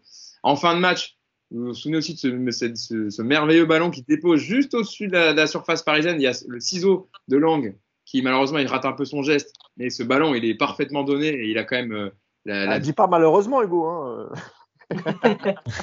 Par- non, mais s'il réussit le ciseau, c'est un très Eh, Hugo, bon il était à deux doigts de se lever. Ah, moi j'étais pour Bruges hier. Non, je, sais pas, je rigole. Ah, mais en tout cas, moi je vais pas mentir. J'ai pris du plaisir à voir, à voir Bruges jouer et il y a eu des joueurs qui m'ont fait plaisir à voir. Sacha, qu'est-ce que tu Mais peux oui, bien sûr, que que bien sûr. Puis, force est de constater que Charles de Kettelard, euh, ben, le Paris Saint-Germain lui réussit très très bien puisqu'il s'était révélé au poste euh, de, de numéro 8, euh, milieu offensif euh, en 2019, justement au Parc des Princes face, à, face à Paris. Et puis, ben voilà, tout doucement, des années après, deux ans précisément après, là on voit qu'il il y a une vraie progression. Il a demandé à Philippe Clément en début de saison une, une chose, une doléance. Il a dit, écoute, moi je veux bien m'adapter à ton système, mais il y a une chose que je te demande, je ne veux plus jouer sur les côtés, je veux jouer dans l'axe, je veux apprendre justement à gérer mon métier et à travailler ce poste dans, l'axe. Voilà. Tu peux me mettre en numéro 8, tu peux me mettre en numéro 10, tu peux me mettre en 9, mais je ne veux plus jouer sur un côté, je suis un joueur d'axe et je veux le rester. Donc c'est un joueur qui a déjà cette intelligence. Et justement, ce qui est très intéressant chez Charles de Kettelard, là où euh, des joueurs sont parfois impressionnants physiquement, euh, par leur vitesse, par leur technique, Charles de Kettelard, il fait la différence par son intelligence de jeu, sa notion de créativité. Et ça, c'est des joueurs rares parce que on n'en trouve pas souvent. On peut souvent dire euh, ah ce joueur-là, par exemple Noah il a de la personnalité, il peut faire de la différence, une différence en, face à face. Ou alors ce joueur-là, il est impressionnant dans le duel aérien, il est technique. Mais, Charles de Kettelard, il est complet. C'est un peu comme euh, euh, un joueur de tennis qui n'a pas toutes les qualités, qui a toutes les qualités, mais un petit peu partout. Tu vois ce que je veux dire? Il a, il a euh, la capacité de se projeter en profondeur, la capacité justement bah, de faire jouer ses, coéquipiers. Il peut aussi justement être très bon dans le box, dans la surface adverse. Et puis, bah, il est très intelligent dans les combinaisons et, et toujours, toujours dans cet esprit de pensée collective. Il a toujours cette réflexion-là. Alors, ça vient d'où? Bah, Ça vient tout simplement de sa formation. Il faut savoir que Charles de Kettelard a commencé avec la Belgique. Il jouait des matchs en moins de 17 ans au poste de défenseur central. Et petit à petit, il est monté euh, bah, tout simplement, toujours dans l'axe, hein, donc défenseur central, milieu euh, central, ensuite évidemment numéro 8. Euh, on l'a fait jouer sur les côtés en 2019, c'est là que vous l'aviez vu. Et puis par la suite, maintenant, c'est là où il fait ses meilleurs matchs ces dernières années en numéro 9. Alors, c'est un avis personnel, mais euh, je l'aime beaucoup dans ce rôle de milieu relayeur, dans ce rôle de, milieu central, parce que pour moi, avec justement tout son cerveau, on va, dire la vérité, ce qui est le plus intéressant et ce dont on parle le moins, et Yacine en est témoin, c'est le cerveau d'un footballeur. Et ben son cerveau, il peut être extrêmement utile à l'avenir dans une, position un petit peu plus reculée. Parce que je pense qu'il peut apporter beaucoup de choses à d'autres clubs, hein, pas forcément à Bruges. Euh, je pense qu'il s'est bien mis en avant hier soir. Euh, il y a certainement des clubs qui vont toquer à la porte euh, en hiver ou cet été. L'Atalanta, Sacha. L'Atalanta. L'Ata- L'Atalanta, ils aiment bien cibler ce genre de joueurs, tu vois. Ouais, c'est vrai. Alors, si, si l'Atalanta a 30 millions d'euros, il n'y a pas de souci, parce que c'est son prix. Ça m'étonnerait. En plus, l'Atalanta, joue en 3-5-2, 3-4-3, etc. Donc, euh, dans ce, à, ce- à deux pointes, avec euh, souvent Zapata, Luis Muriel ou Zapata, un autre joueur. Donc, euh, il pourrait jouer dans ce dispositif-là. hein.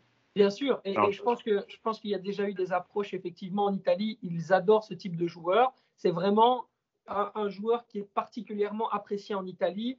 Tu as parlé de l'Atalanta, je peux parler de Naples, je peux parler de l'Inter Milan et je peux parler aussi de, de la Juve. Donc il y, a beaucoup de clubs en Italie qui le scrutent et qui le trouvent très bon et très intelligent pour la Serie A. Donc il pourrait effectivement, c'est plus un championnat qui lui correspond. Je suis tout à fait d'accord. Mais comme je dis, championnat intelligent, Serie A. Tu vois ce que je veux dire? Ici, Charles de Kettelard, joueur très intelligent. Et donc forcément, ben, ça va apporter un plus. Et il a un profil tellement différent, mais tellement différent de ce qu'on a l'habitude de voir. Je, venais de le dire justement, ce position de milieu central dans lequel moi je préfère en termes, individuels, parce que c'est là où je pense qu'il peut le plus se développer, ben en fait, je me suis même retrouvé face à mon propre argument en me disant, mais il est exceptionnel dans ses déplacements, dans son jeu de déviation au poste de numéro 9. Mais en fait, si tu veux, on a tellement une vision, et ça, Yacine pourra l'attester aussi, stéréotypée du numéro 9, qu'aujourd'hui, ce type de joueurs qui ne sont pas forcément des, buteurs euh, euh, fins, euh, des, comment dire, des, renards de surface ou des joueurs qui vont prendre des profondeurs, mais qui ont un profil un peu atypique, bah forcément, ils ne retiennent pas l'œil. Et donc, on a tendance à penser qu'ils sont moins bons. Mais quand tu vois l'impact et la façon dont il a malmené la défense parisienne, c'est impressionnant. Et toi, Yacine, j'avais vu, tu avais tweeté sur Noah Lang qui disait qu'il avait recruté 6 millions d'euros Bruges et que tu avais, été, euh, avais apprécié son niveau de jeu aussi hier euh, pour parler de euh, l'autre attaquant de Bruges hier. en fait, j'ai tweeté sur lui parce que je voyais que tout le monde tweetait sur l'autre. ah, toujours là, pied, Yacine. Bah oui, parce qu'en fait, pour moi, c'est le duo. J'ai trouvé hier, en fait, c'est leur complémentarité, les déplacements de l'un par rapport à l'autre qui, m'a intéressé. C'est-à-dire qu'on voit bien que Lang, il est plus le petit joueur technique qui fait la différence euh, entre guillemets, profil Neymar, mais quand Neymar. Le Neymar de Bruges, c'est comme ça qu'on l'appelle. Euh, mais euh, c'est leur entente qui m'a qui m'a plutôt impressionné. ils ont toujours joué l'un pour l'autre et comme l'a dit Sacha, ces deux petits gabarits, tu te dis, t'as Kimpembe, Marquinhos, bon, il va falloir tenir le coup, mais en fait, leurs déplacements ont mis en difficulté le milieu de terrain du PSG et la défense du PSG parce qu'ils ont toujours été dans les interlignes, parce que quand il y en a un qui décrochait, l'autre prenait la profondeur, comme sur cette fameuse action où il va faire le retourner. Euh, voilà, il y a l'idée de toujours s'entraider parce que euh, De Catlar, quand il fait euh, l'appel à la 90e, là, il a plus de jambes. Hein. Il va jusqu'au bout du bout. Là, normalement, l'arbitre, pour le sauver, il doit siffler la fin du match parce qu'il est cuit. Il arrive au bout de la course, il n'en peut plus. Mais il fait quand même l'effort pour offrir une solution. C'est énorme dans l'état d'esprit. et, donc, euh, moi, j'aime ces joueurs. Et, tu sais, c'est. Alors, encore quand tu compares, c'est dur parce qu'il faut toujours préciser. Euh, mais tu vois, Iniesta, c'était pareil dans le sens où Iniesta parfois jouait attaquant côté gauche, des fois dans les milieux relayeurs. Pourquoi? Parce qu'en fait, son intelligence de jeu lui permettait de compenser son manque de puissance. Euh, parce qu'il trouvait des angles de passe à cet endroit-là, etc. Et, et moi, j'aime, et je pense que c'est aussi l'avenir du foot, et Guardiola en parle souvent, ce profil de joueur euh, où tu peux, à un moment donné, dans un match ou d'un match à l'autre, lui dire tiens, tu vas jouer derrière l'attaquant, tu vas jouer deuxième attaquant, tu vas jouer euh, plus bas en relayeur. Euh, parce que, en fait, c'est ce qui aussi permet de faire évoluer ton équipe différemment. C'est-à-dire que, tiens, entre, on, va, on va caricaturer, tu as Lukaku devant. Et puis à un moment donné, tu dis tiens, bah, Lukaku, décale-toi à droite et mets lui devant. C'est pas du tout le même profil. Les défenseurs doivent s'adapter. Et comme lui, il est assez intelligent pour s'adapter au jeu, ben voilà, et c'est le profil des, footballeurs, entre guillemets, normalement des années à venir, parce que c'est vrai, tu vois, par exemple, on, compare toujours. Euh, d'ailleurs, ça me permet de parler du livre qui sort la semaine prochaine. Euh, mais le profil de l'attaquant puissant, en France, un De Catlar, s'il est chez les jeunes, personne ne le calcule. Hein. Rappelle, rappelle Yacine quand est-ce qu'il sort ton livre? Rappelle. Mercredi 22. Voilà, officiellement. Euh, et d'ailleurs, par rapport à ce que tu dis, c'est justement ce pourquoi lors de sa formation, il a démarré au poste de défenseur parce que personne n'allait calculer ce type de, ce type de profil en Belgique aussi, hein, t'inquiète pas. Les, Français, ils ont leur, euh, leur, système de formation, mais en Belgique, on est aussi, euh, je, dirais, adepte de certaines idées reçues. Donc mm. voilà. Euh, Mousse, pour parler, pour ma dernière, ce sera ma dernière question du podcast, évidemment, avant que Paris ne, ne retrouve la compétition dimanche soir à 21h contre Lyon pour la sixième journée de Ligue 1. Il y aura aussi un match de Ligue 1 en milieu de semaine, hein, la semaine prochaine contre Metz puis Montpellier après. Euh, est-ce que Mousse, pour trouver cet équilibre dont on parle depuis tout à l'heure, est-ce que l'équilibre de l'équipe ne passe pas par un, un 3-4-3 qu'on a commencé à évoquer un peu dans le podcast, avec Hakimi et Nuno Mendes en piston pour animer les couloirs, euh, en laissant du coup Messi et Neymar proches de la surface et dans l'axe pour être dans les demi-espaces, peut-être où il serait le mieux et il n'aurait pas trop à défendre? Ah, honnêtement, quand, quand, tu vois le match d'hier et, euh, et l'utilisation des côtés, notamment celui d'Akimi, même si dans les matchs de Ligue 1 c'était mieux, mais hier honnêtement on l'a quasiment pas vu. D'autre côté, Diallo, euh, bon maintenant on sait, on, on, bon d'abord c'est pas son poste, mais on sait que même même pour dépanner, ce sera pas suffisant et que heureusement que tu as recruté Nuno Mendes. Oui, moi je pense que si tu veux exploiter cette équipe au mieux euh, et surtout pour, pour, pour pouvoir travailler sur la largeur, pour, pour travailler avec des joueurs de côté, il faut une défense à trois. Et moi je pense que Pochettino il attend juste que Ramos euh, soit prêt physiquement et soit apte à jouer pour peut-être mettre cette, cette, ce système en place et justement euh, permettre peut-être à, à, Neymar et Messi de jouer un peu plus proche de, de l'attaquant. Après, faut, même si euh, Mbappé ne reste jamais vraiment au centre, il a tendance à s'expatrier à gauche. Euh, et moi, je pense que de toute façon, à gauche, il est, enfin, pour moi, c'est son poste, il est meilleur. Je, je crois qu'Yassine n'est pas trop d'accord avec moi, mais je pense que euh, Mbappé, mais oui, oui, je pense que le système, il va falloir qu'il le change puisque ça fonctionne pas de toute façon comme ça, et qu'en plus, même en mettant trois milieux de terrain pour un peu sécuriser, ça fonctionne toujours pas. Euh, après, il manquait euh, notre milieu indispensable qui était, qui était Verratti. Euh, force est de constater que bah, ça démarre mal, hein, euh, toujours avec ses petits soucis de santé euh, et ses pépins physiques. J'espère qu'il va pouvoir revenir assez rapidement et surtout avoir une certaine régularité, parce que c'est pareil. Quand tu sors Verratti sur blessure et qu'il n'est pas là, 3-4 matchs, ça veut dire que tu es obligé d'intégrer d'autres milieux. Donc encore apprendre des automatismes. Euh, au moment où les automatismes peut-être arrivent, hop, Verratti revient et, tu travailles autrement. Donc oui, il va falloir, euh, il va falloir vraiment travailler ce système-là qui, pour moi, je pense, sera le meilleur pour le PSG et surtout, encore une fois, avec les joueurs de côté que tu as comme euh, Nuno Mendes et Hakimi, tu mettras des buts. Alors peut-être que tu en prendras aussi, ça c'est possible, mais en tout cas, tu en mettras beaucoup plus que dans ce système-là. Euh, qui euh, voilà depuis le début de saison il a il a il a il n'a pas changé de système et on a vu que le contenu, voilà, c'était pas terrible. Donc, euh, à voir comment il va articuler ça. Mais bon, tant que Ramos n'est pas revenu, et encore une fois, je pense pas qu'il qu aura le, j'allais dire le courage, c'est peut-être pas le mot, mais de mettre Kerrer dans cette défense à 3. Je pense qu'il n'a pas assez confiance. Euh, Sacha, même question avant que je, ouais. je Cassine. Bien sûr, euh, le système à 3 est pour moi le, le système providentiel celui qui doit être mis en place avant tout parce que c'est comme ça que les, les joueurs euh, du Paris Saint-Germain doivent bah, tout simplement s'adapter par rapport aux individualités qu'ils ont. Sergio Ramos, Nuno Mendes, Hakimi, c'est le système qui convient le mieux à toutes les, à, à, à toutes les parties. Et donc, euh, ce serait tout à fait logique qu'au retour, en tout cas, de Sergio Ramos, ce système à 3 soit mis en place. Yacine, tu en parlais aussi un peu tout à l'heure, etc., d'en de, de, arriver à cette défense à 3 pour utiliser au mieux les, couloirs avec les deux pistons. Ouais, et il y a une chose supplémentaire, parce que vous avez parlé des couloirs. Euh, en fait, quand tu défends à 3, ça te permet d'avoir deux milieux, euh, on va dire, moins costauds. Parce qu'en fait, tu, as trois axiaux qui peuvent à ce moment-là fermer. Le problème de la fameuse sentinelle, tu l'utilises quand tu joues à 4 parce que tu as deux défenseurs qui vont s'écarter quand tu as le là. Et lui qui vient un peu au milieu en troisième, là, tu n'as pas besoin. Donc ça veut dire que tu peux partir avec cette défense à 3 qui a l'air sur le papier plutôt solide et te dire au milieu, tu peux jouer qu'avec Verratti et Gay. Parce que dans leur volume de course, ils vont compenser. Tu as les latéraux, tu as donc, quand tu défends 5 joueurs, ce qui veut dire que tu as moins d'intervalle, tu as ces deux joueurs avec Gay qui courent beaucoup, Verratti aussi. Tu as Verratti plus bas, parce que moi je reste persuadé que c'est l'avenir, Verratti plus bas pour sortir des ballons. Et notamment hier, il a manqué énormément pour sortir des pressings. Parce qu'avec un Verratti, on sait très bien que même s'il y a deux joueurs qui viennent presser très souvent, il s'en sort et ça te permet de respirer. Euh, donc ça, c'est évidemment. Mais moi, je reste persuadé de seule chose que je répète depuis que je fais les podcasts. Pour moi, l'exigence, elle viendra de la Ligue 1. À savoir que, moi, j'étais au parc contre Clermont. Tu gagnes 4-0, il n'y a pas de problème. Mais il y a eu des actions de Clermont. Il y a eu des phases de construction et de possession de Clermont. Paris a eu 52% de possession de balle contre Clermont. Si au parc. Hein? Et au parc. Au parc. Ça veut dire quoi? Ça veut dire qu'en fait, ce match contre Clermont, tu le gagnes 4-0 parce que tu es au-dessus individuellement. Et, et, et, encore heureux qu'une équipe à 650 millions d'euros de budget soit au-dessus d'une équipe à 32.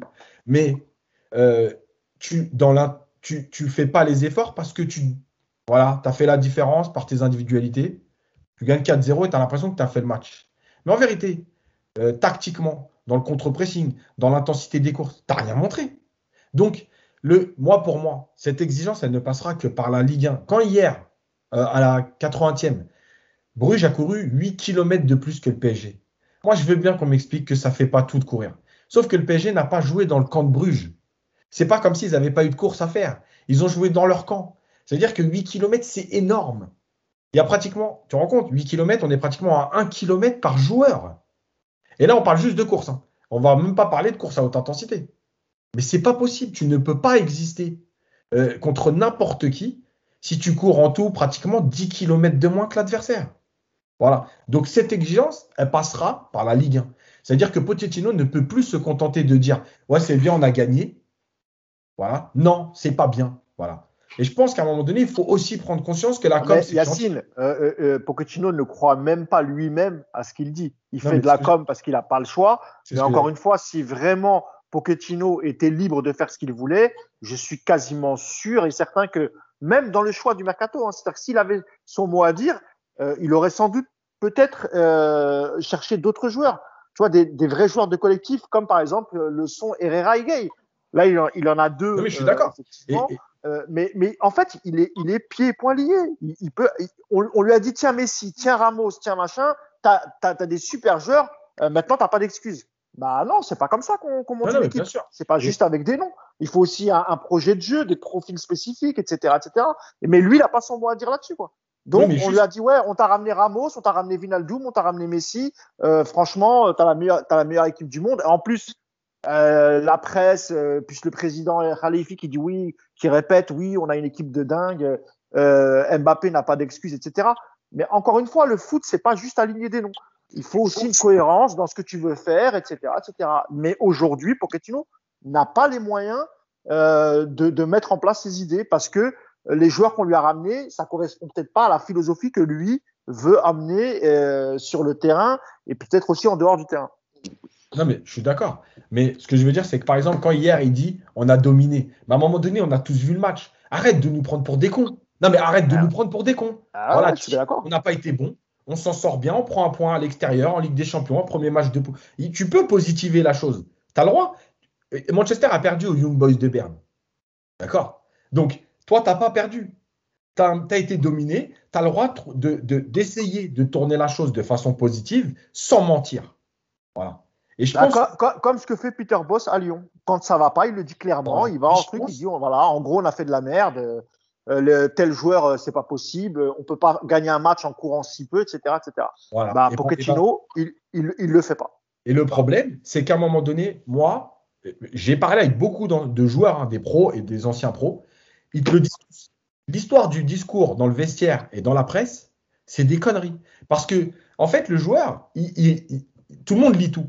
Même si le coach, à un moment donné, vient te dire dans le vestiaire après, bon, les gars, voilà, machin. Mais en fait, le joueur, il dit, mais attends, c'est quoi la vérité? C'est on a été nul de ce qu'il nous a dit dans le vestiaire? Ou c'est, il fait ce qu'il a dit dans les, dans les médias en disant, mais finalement, on a dominé parce qu'on a eu la possession. C'est ça ton explication? Et à un moment donné, aujourd'hui, arrête de nous prendre pour des cons. Voilà. Dis la vérité. Tu as, pas eu, as eu la possession en termes de chiffres, mais tu n'en as rien fait. Donc, tu n'as pas, pas été bon, tu as, as été dominé. Le match mérite pas de le gagner. D'ailleurs, Herrera aussi est sur la même ligne en disant on méritait de gagner. Herrera, c'est pire pour moi encore. encore parce que voilà, lui, il dit qu'on mérite de gagner. Que...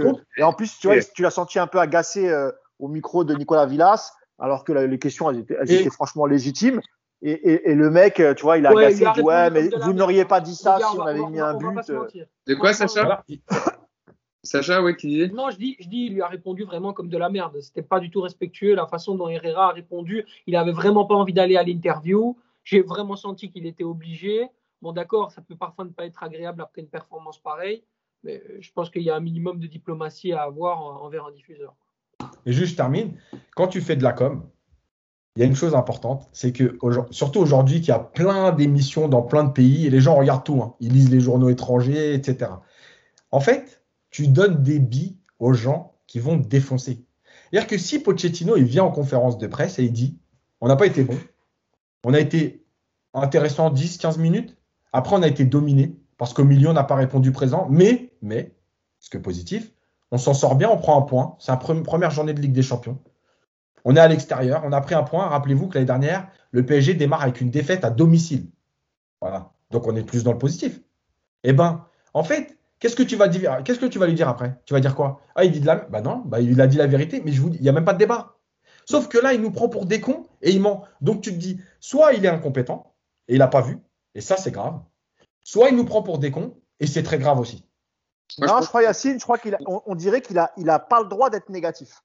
En gros, tu as l'impression que ça, c'est jamais Il faut toujours euh, dire oui, non, c'était bien. Ah, les attaquants, ils ont bien défendu. Attends, alors, donc, on donne 9 millions d'euros à un mec qui n'a rien le droit de faire. Il n'a pas le droit de faire l'équipe, il n'a pas le droit de faire, il n'a pas le droit d'être négatif, il n'a pas le droit de dire la vérité. Mais sinon, à un moment donné, il a le droit, il a le droit quand même d'être là ou pas? Non, mais ça, en plus. Non, mais moi, je suis d'accord. Non, non, mais je sais, je te dis pas ça à toi, Mousse. Est-ce qu'il a le droit d'être lui-même? Ou est-ce qu'il a le droit d'être lui-même ou est-ce qu'il doit être l'image de ce qu'il est censé représenter au jeu des Qataris. Eh ben, c'est ça, Sacha, tu as tout dit. Eh ben, c'est la deuxième réponse. Sacha, il a, Sacha a raison, c'est qu'en fait, il n'a pas le droit d'être négatif. Il a un tout petit peu dit quand il a fait ses changements à la mi-temps, l'interrogation en disant qu'il n'était pas content de l'implication défensive, etc., de ses milieux et tout, donc c'est pour ça qu'il a changé. Mais au final, en fait, il n'a pas le droit d'être négatif parce que si on lui dit t'es négatif, il me dit attends, euh, il y a 50 000 coachs sur qui aimeraient bien être à ta place. Donc arrête de te plaindre. En fait, c'est un peu ça le message. C'est pour ça que je pense que tous les entraîneurs au Paris Saint-Germain font de la politique, euh, Sacha. Bien sûr, absolument, c'est de la politique. Et c'est évidemment le discours euh, euh, qu'on avait tout à l'heure en disant que ce club est, difficilement gouvernable parce qu'aujourd'hui, avec un tel État dictateur totalitaire qui maîtrise quelque part, si tu veux, l'art de contrôler les gens par l'argent, c'est très compliqué, effectivement, de, de, trouver une zone de liberté d'expression. Euh, tu fais ce que tu veux, euh, tu fais ce qu'on te, demande, tu fais pas ce que tu veux, tu prends l'argent que tu as demandé, tu acceptes grassement, mais par contre, tu te plies à toutes les règles. Et les règles dans la communication, ben, elles sont extrêmement importantes pour le Paris Saint-Germain, l'image du Paris Saint-Germain, pour les Qataris qui dirigent le Paris Saint-Germain. Et aujourd'hui, Pochettino, il ne peut pas avoir un autre discours qu'un discours faux, lisse et convenant. Mm. Oui, parce que, parce que en fait, la communication du, du club, notamment avec le recrutement de Messi, moi j'étais à la conférence de presse, et c'est vrai que moi, quand euh, le président Nasser a dit euh, sur le ton de la blague, euh, ah mais si vous saviez depuis que depuis qu'on a signé Messi, le nombre de contrats qu'on nous propose, etc. Moi, ça m'a fait halluciner parce que je me dis à aucun moment, en fait, tu parles du sportif. C'est bien hein, de développer la marque, on est très content hein, que, de voir des maillots du PSG en Asie, aux États-Unis. Tout ça, c'est très bien mais à quel moment tu parles du sportif? Tu vois? Et c'est ça qui est étonnant, et c'est en ça aussi que le PSG doit améliorer sa com. Parce que dans leur communication depuis le début de cette saison, euh, on nous parle des nombres de followers, on nous parle de, de nouveaux contrats euh, qui vont faire entrer de l'argent euh, dans, dans, les caisses du club. Non, mais tout ça, c'est de sociétés de crypto-monnaie. Voilà, mais sur le terrain, sur le terrain, qu'est-ce qu'on a sur le terrain? Ok, on a on a une super attaque, mais est-ce qu'elle est est-ce qu'elle est efficace? Est-ce que, est-ce que tout ça c'est cohérent? Euh, Non. Et encore une fois, il faut pas s'étonner de, voir Mbappé ne pas prolonger. Parce que Mbappé, c'est un joueur intelligent, c'est un joueur qui est ambitieux. Et encore une fois, moi je pense que lui, il veut, veut qu'on lui parle du sportif. Il veut qu'on lui donne des preuves qu'avec le PSG, il va pouvoir remporter des titres euh, et aussi euh, pouvoir atteindre ses objectifs personnels. Et ça, c'est valable pour tous les joueurs. Et moi, ce que j'ai peur, c'est qu'en fait, vous disiez, vous, vous disiez tout à l'heure que euh, n'importe quel coach rêverait euh, d'entraîner, de remplacer Pochettino. Bah, moi, je crois que ça va être de moins en moins le cas et que peut-être que les, des, des ah, coachs et même certains joueurs vont se dire est-ce que vraiment euh, on va venir au PSG Est-ce que quel est le projet sportif? Est-ce que je vais pouvoir avoir les mains libres? Est-ce que ceci? Est-ce que cela? Après, tu as beaucoup tu as beaucoup, beaucoup maintenant, avec l'ère moderne, de mercenaires, même en tant que joueur de football professionnel. Évidemment, Sacha, t'en trouveras. Évidemment, j'exagère volontairement. J'exagère volontairement, Sacha. Évidemment qu'il y en aura. Mais, euh. mais, mais, en tout cas, certains vont, vont se poser la question. On peut reprendre juste maintenant par rapport, à, par rapport au cas, juste avant de terminer euh, avec Hugo, euh, par, rapport à, par rapport au cas de Wayne Aldoum. Wayne Aldoum dit dans la presse J'ai été séduit par le discours de l'Inter Milan. Euh, pour moi, c'est eux qui m'ont fait la plus grosse impression. Mais quand le Paris Saint-Germain est arrivé, non, c'est Barça. Non, il a parlé de l'Inter. Il a parlé de l'Inter. Je t'invite à aller voir dans la presse. Ah d'accord, Il a parlé de l'Inter. Parce qu'il avait une vraie touche avec Barcelone, c'est pour ça. Voilà, mais les, propositions et le projet sportif euh, par rapport justement à la préposition financière, bah, évidemment, elle était moins importante qu'au Paris Saint-Germain, mais il a dit les dirigeants m'ont fait grande impression. Mais tu crois qu'ils leur ont fait grande impression? Pourquoi? Parce qu'il y avait un projet sportif, parce qu'il y a une histoire, parce qu'il y a une envie de créer quelque chose au niveau de, euh, du, football, hmm. pas euh, objet de mondialisation. La première chose que Bart Verhaeg, le président de Bruges, pour revenir au match, a dit, c'est euh, le, Paris Saint-Germain, d'un point de vue objet de la mondialisation, est le plus grand club de tous les pays du monde. Donc, il ne parle pas de sportif. Personne ne parle de pense aux sportifs quand on, pense au Paris Saint-Germain. Le Paris Saint-Germain n'est pas un club qui inspire d'un point de vue sportif cette année. et même, les autres années, en tout cas, cette ère Qatari n'inspire pas le sportif. Cette ère, cette ère Qatari inspire la mondialisation, euh, le football fast-food, euh, euh, Qatar Airways et, et, et tout ce qui concerne, je dirais, le merchandising et le monde du business. C'est ça, le PSG est un football business. Qu'on l'aime ou qu'on n'aime pas, moi j'adore le Paris Saint-Germain parce que je trouve que c'est un, club, euh, voilà, euh, c'est comme quand tu payes, tu vois, pour voir un, beau, euh, un, beau blockbuster au cinéma, bah, tu vas le voir, tu te fais plaisir, mais tu sais que c'est un blockbuster. Voilà, je ne vais pas voir le Paris Saint-Germain au stade comme je vais voir Séville, Bétis. Tu comprends? C'est pas les, c'est deux mondes différents. Il faut l'accepter comme tel, tout simplement. C'est pour ça qu'il faut, faut un équilibre entre maintenant le marketing qui a très bien réussi. Et encore une fois, en tant que supporter, évidemment qu'on est fier que cette marque-là s'exporte dans le monde entier, de voir euh, des maillots un peu partout dans le monde entier. Évidemment qu'on en est fier. Mais, aujourd'hui, ce qu'il faut, c'est faire la même chose côté sportif. Et peut-être recruter des gens qui savent un peu plus parler de football, qui s'y connaissent un peu plus euh, au niveau du terrain et, pas que tout miser sur, euh, sur l'internationalisation de la marque et sur le marketing. Maintenant, le, pour moi, le travail, il a, été très bien fait. Euh, je sais pas. Vraiment? Ça ne les intéresse pas, les Qataris? J'ai pas la réponse. Tu peux demander à Yacine, il te le dira. Les, les Qataris, ils s'en foutent de ça. Ce qu'ils veulent, c'est un club resplendissant à l'image internationale, euh, un club qatari qui, qui, euh, qui justement met en avant l'image euh, du, Qatar à travers le Paris Saint-Germain et qui permettent au Qatar d'exister aux yeux du Mais monde. Le problème, c'est que Sacha, ça, ça, ne suffira pas malheureusement. C'est pas le sportif qui les intéresse. Sacha, malheureusement, ça ne suffira pas. Ah, oui, pardon. On n'a pas fini. Hein. On, a, on, a, on, va on va faire 1h40 de podcast. Là, ça, va être, euh, ça, va être, ça va être inaudible pour les gens qui nous écoutent. C'est un débat intéressant, mais ça pourrait faire l'objet d'un podcast, mais euh, pour un sujet plus tard, parce que c'est très intéressant ce que vous dites, Sacha et Mousse, évidemment. Euh, mais euh, je pense que là, on va rester euh, sur, sur le match en lui-même et sur le fait que le Paris Saint-Germain donc a, a, concédé le match nul un partout pour son premier match. Prochain match, hein, euh, je le rappelle quand même, PSG Manchester City, hein, les amis. Euh, c'est ouais, le 28 septembre à 21h, hein, Yacine.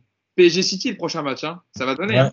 ouais, et ça va faire mal parce que parce qu'en fait, en faisant ce match nul, tu reçois City, s'il y a un, un, un résultat négatif, tu as double confrontation contre Leipzig la, la, la, après Mhm. Comme l'année dernière, elle va être décisive. Et eh oui, ça va être un, gros gros match, un gros. la triplé d'Enkunku d'ailleurs, au, passage. Oui, c'est ce que j'ai dit euh, en ouverture du podcast, euh, voilà, triplé d'Enkunku. Euh, malheureusement, que tu n'as pas permis à Leipzig de l'emporter. mais voilà, ce sera déjà un gros affrontement et un gros duel entre les deux favoris du groupe. Donc voilà, ça va déjà jouer lors de la deuxième journée. Et ça sera le 28 septembre au Parc des Princes. Donc PSG Manchester City. Et puis pour le prochain match du, du PSG, ce sera, je le disais, dimanche soir 21h pour la sixième journée de Ligue 1 contre l'Olympique lyonnais. Euh, je vais 20h45, je crois, les matchs le dimanche maintenant. Ah oui, c'est vrai. Euh, Amazon fait un quart d'heure avant pour permettre aux familles de rentrer chez elles pour euh, l'école du lendemain. Voilà. Amazon qui pense aux enfants et aux familles. Merci à vous d'avoir été avec moi, Yacine, Mousse et Sacha. Je remercie une nouvelle fois. Attends, juste. Ah. Je veux dire que je l'ai reçu. Ah, voilà, le livre de Yacine Pas pour ceux qui seront sur YouTube, parce que ceux qui seront en podcast audio. alors, si vous nous écoutez en audio, il faut aller voir le podcast vidéo sur YouTube. Hein. Évidemment, vous le voyez, Yacine vous montre la couverture de son prochain livre, Les hors-jeux du football français. Yacine, on fera, on l'a dit, hein, après, quand il sera officiellement en vente dans les librairies, les Fnac, euh, les, tout ce que vous voulez, euh, on fera un podcast sur le livre hein, pour que tu nous expliques. Ouais, Il, y a une trêve, internationale euh, après le match du 3 octobre, donc on ah, a encore 15 jours de galère. on parlera pas de l'équipe de France, des joueurs parisiens dedans, c'est bon, on parlera du livre, ça sera beaucoup plus intéressant, il y aura plus de choses sympas à dire. Mais euh, Yacine, j'imagine que tu es euh, heureux, fier. Avant de... Excité aussi, parce que officiellement, c'est la semaine prochaine, donc euh, on attend les premiers retours. Donc, ouais, mais c'est voilà, une belle, une, belle, une belle expérience, une belle aventure. Et voilà, il y a des remerciements dans le livre, mais je remercie un peu tout le monde, notamment l'équipe de Paris United. Voilà. Eh ben écoute, on, on, on en parlera de, tout au long d'un podcast pour, pour résumer évidemment tout ce que tu as fait comme travail sur, ton livre. Merci Sacha. On, a, on, en fera gagner un sur le, sur, sur le podcast euh, YouTube. Voilà, on fera gagner un livre. Comme ça, vous aurez. Voilà, on fera un tirage au sort. Euh. Ça va se battre. Hein. Ça va se battre. Ah ouais, normal, c'est Yacine. Hein. Ouais. Vous, pouvez, vous, pouvez, retrouver toutes les expressions de Yacine. En fait, à la fin, tu as un petit. Euh, Alexis. c'est dégueulasse. Je vous l'avais dit. Euh, dans la. Voilà, un petit le dictionnaire de Yacine. Voilà, le dictionnaire de Yacine Amned. Ça, sera un, ça serait un truc à sortir, ça. Hein. Par bon, je, je, voulais te remercier, Sacha, d'avoir été une nouvelle fois avec nous. Ça nous a fait extrêmement plaisir que tu nous apportes euh, toutes tes analyses et ton expertise sur, sur ce match. Mais écoute, c'est un grand, grand plaisir partagé. Euh, je vous aime beaucoup, les copains, donc euh, c'est toujours un bonheur. Quand on peut, on le fait. Merci, Sacha. Tu rentres, tu rentres en Belgique, là, Sacha? Ça y est, tu as fait la tour, euh, tournée des médias, tu es passé par RMC Sport, par United, tu rentres, tu rentres chez toi? Ça y est, j'ai fait la tournée, effectivement. Je reprends mon train et puis on, on, va continuer à avancer et, et, à faire des choses bien. Eh ben, on te souhaite évidemment, Sacha, et tu reviens avec nous quand tu veux. Merci, Mousse. Un rendez-vous match retour, non? Oui, bien sûr, évidemment. 7, 7 décembre. 7 décembre, j'ai déjà couché la date. Ah, il y a 7, 7 décembre, tu réserves, tu réserves ton lendemain matin euh, de d'après-match. Euh, Sacha sera avec nous pour parler de, du doublé de Charles de, de Kettler. Voilà. Ok. Mais Paris aura gagné 3-2, donc ça ira. Ah, on verra, on verra, on verra, on verra. On ne sait pas, peut-être qu'il y aura une surprise encore comme, euh, comme hier. Peut-être, peut-être. Mais si c'est au parc, c'est encore pire hein, quand même. Déjà, c'est compliqué, mais si au parc on se fait rouler dessus par, par Bruges, désolé, mais bon, ça fait quand même, ça fera quand même tâche. Hein. Ouais. Merci Mousse, merci Yacine d'avoir été avec moi. Merci. Euh, un bon podcast et on vous souhaite, euh, on se retrouve évidemment après le match contre Lyon, lundi matin, pour parler euh, euh de cet affrontement entre les, les, deux ogres du championnat euh, français. Merci à vous de nous avoir écoutés et donc à lundi. Ciao à tous. Ciao. Ciao.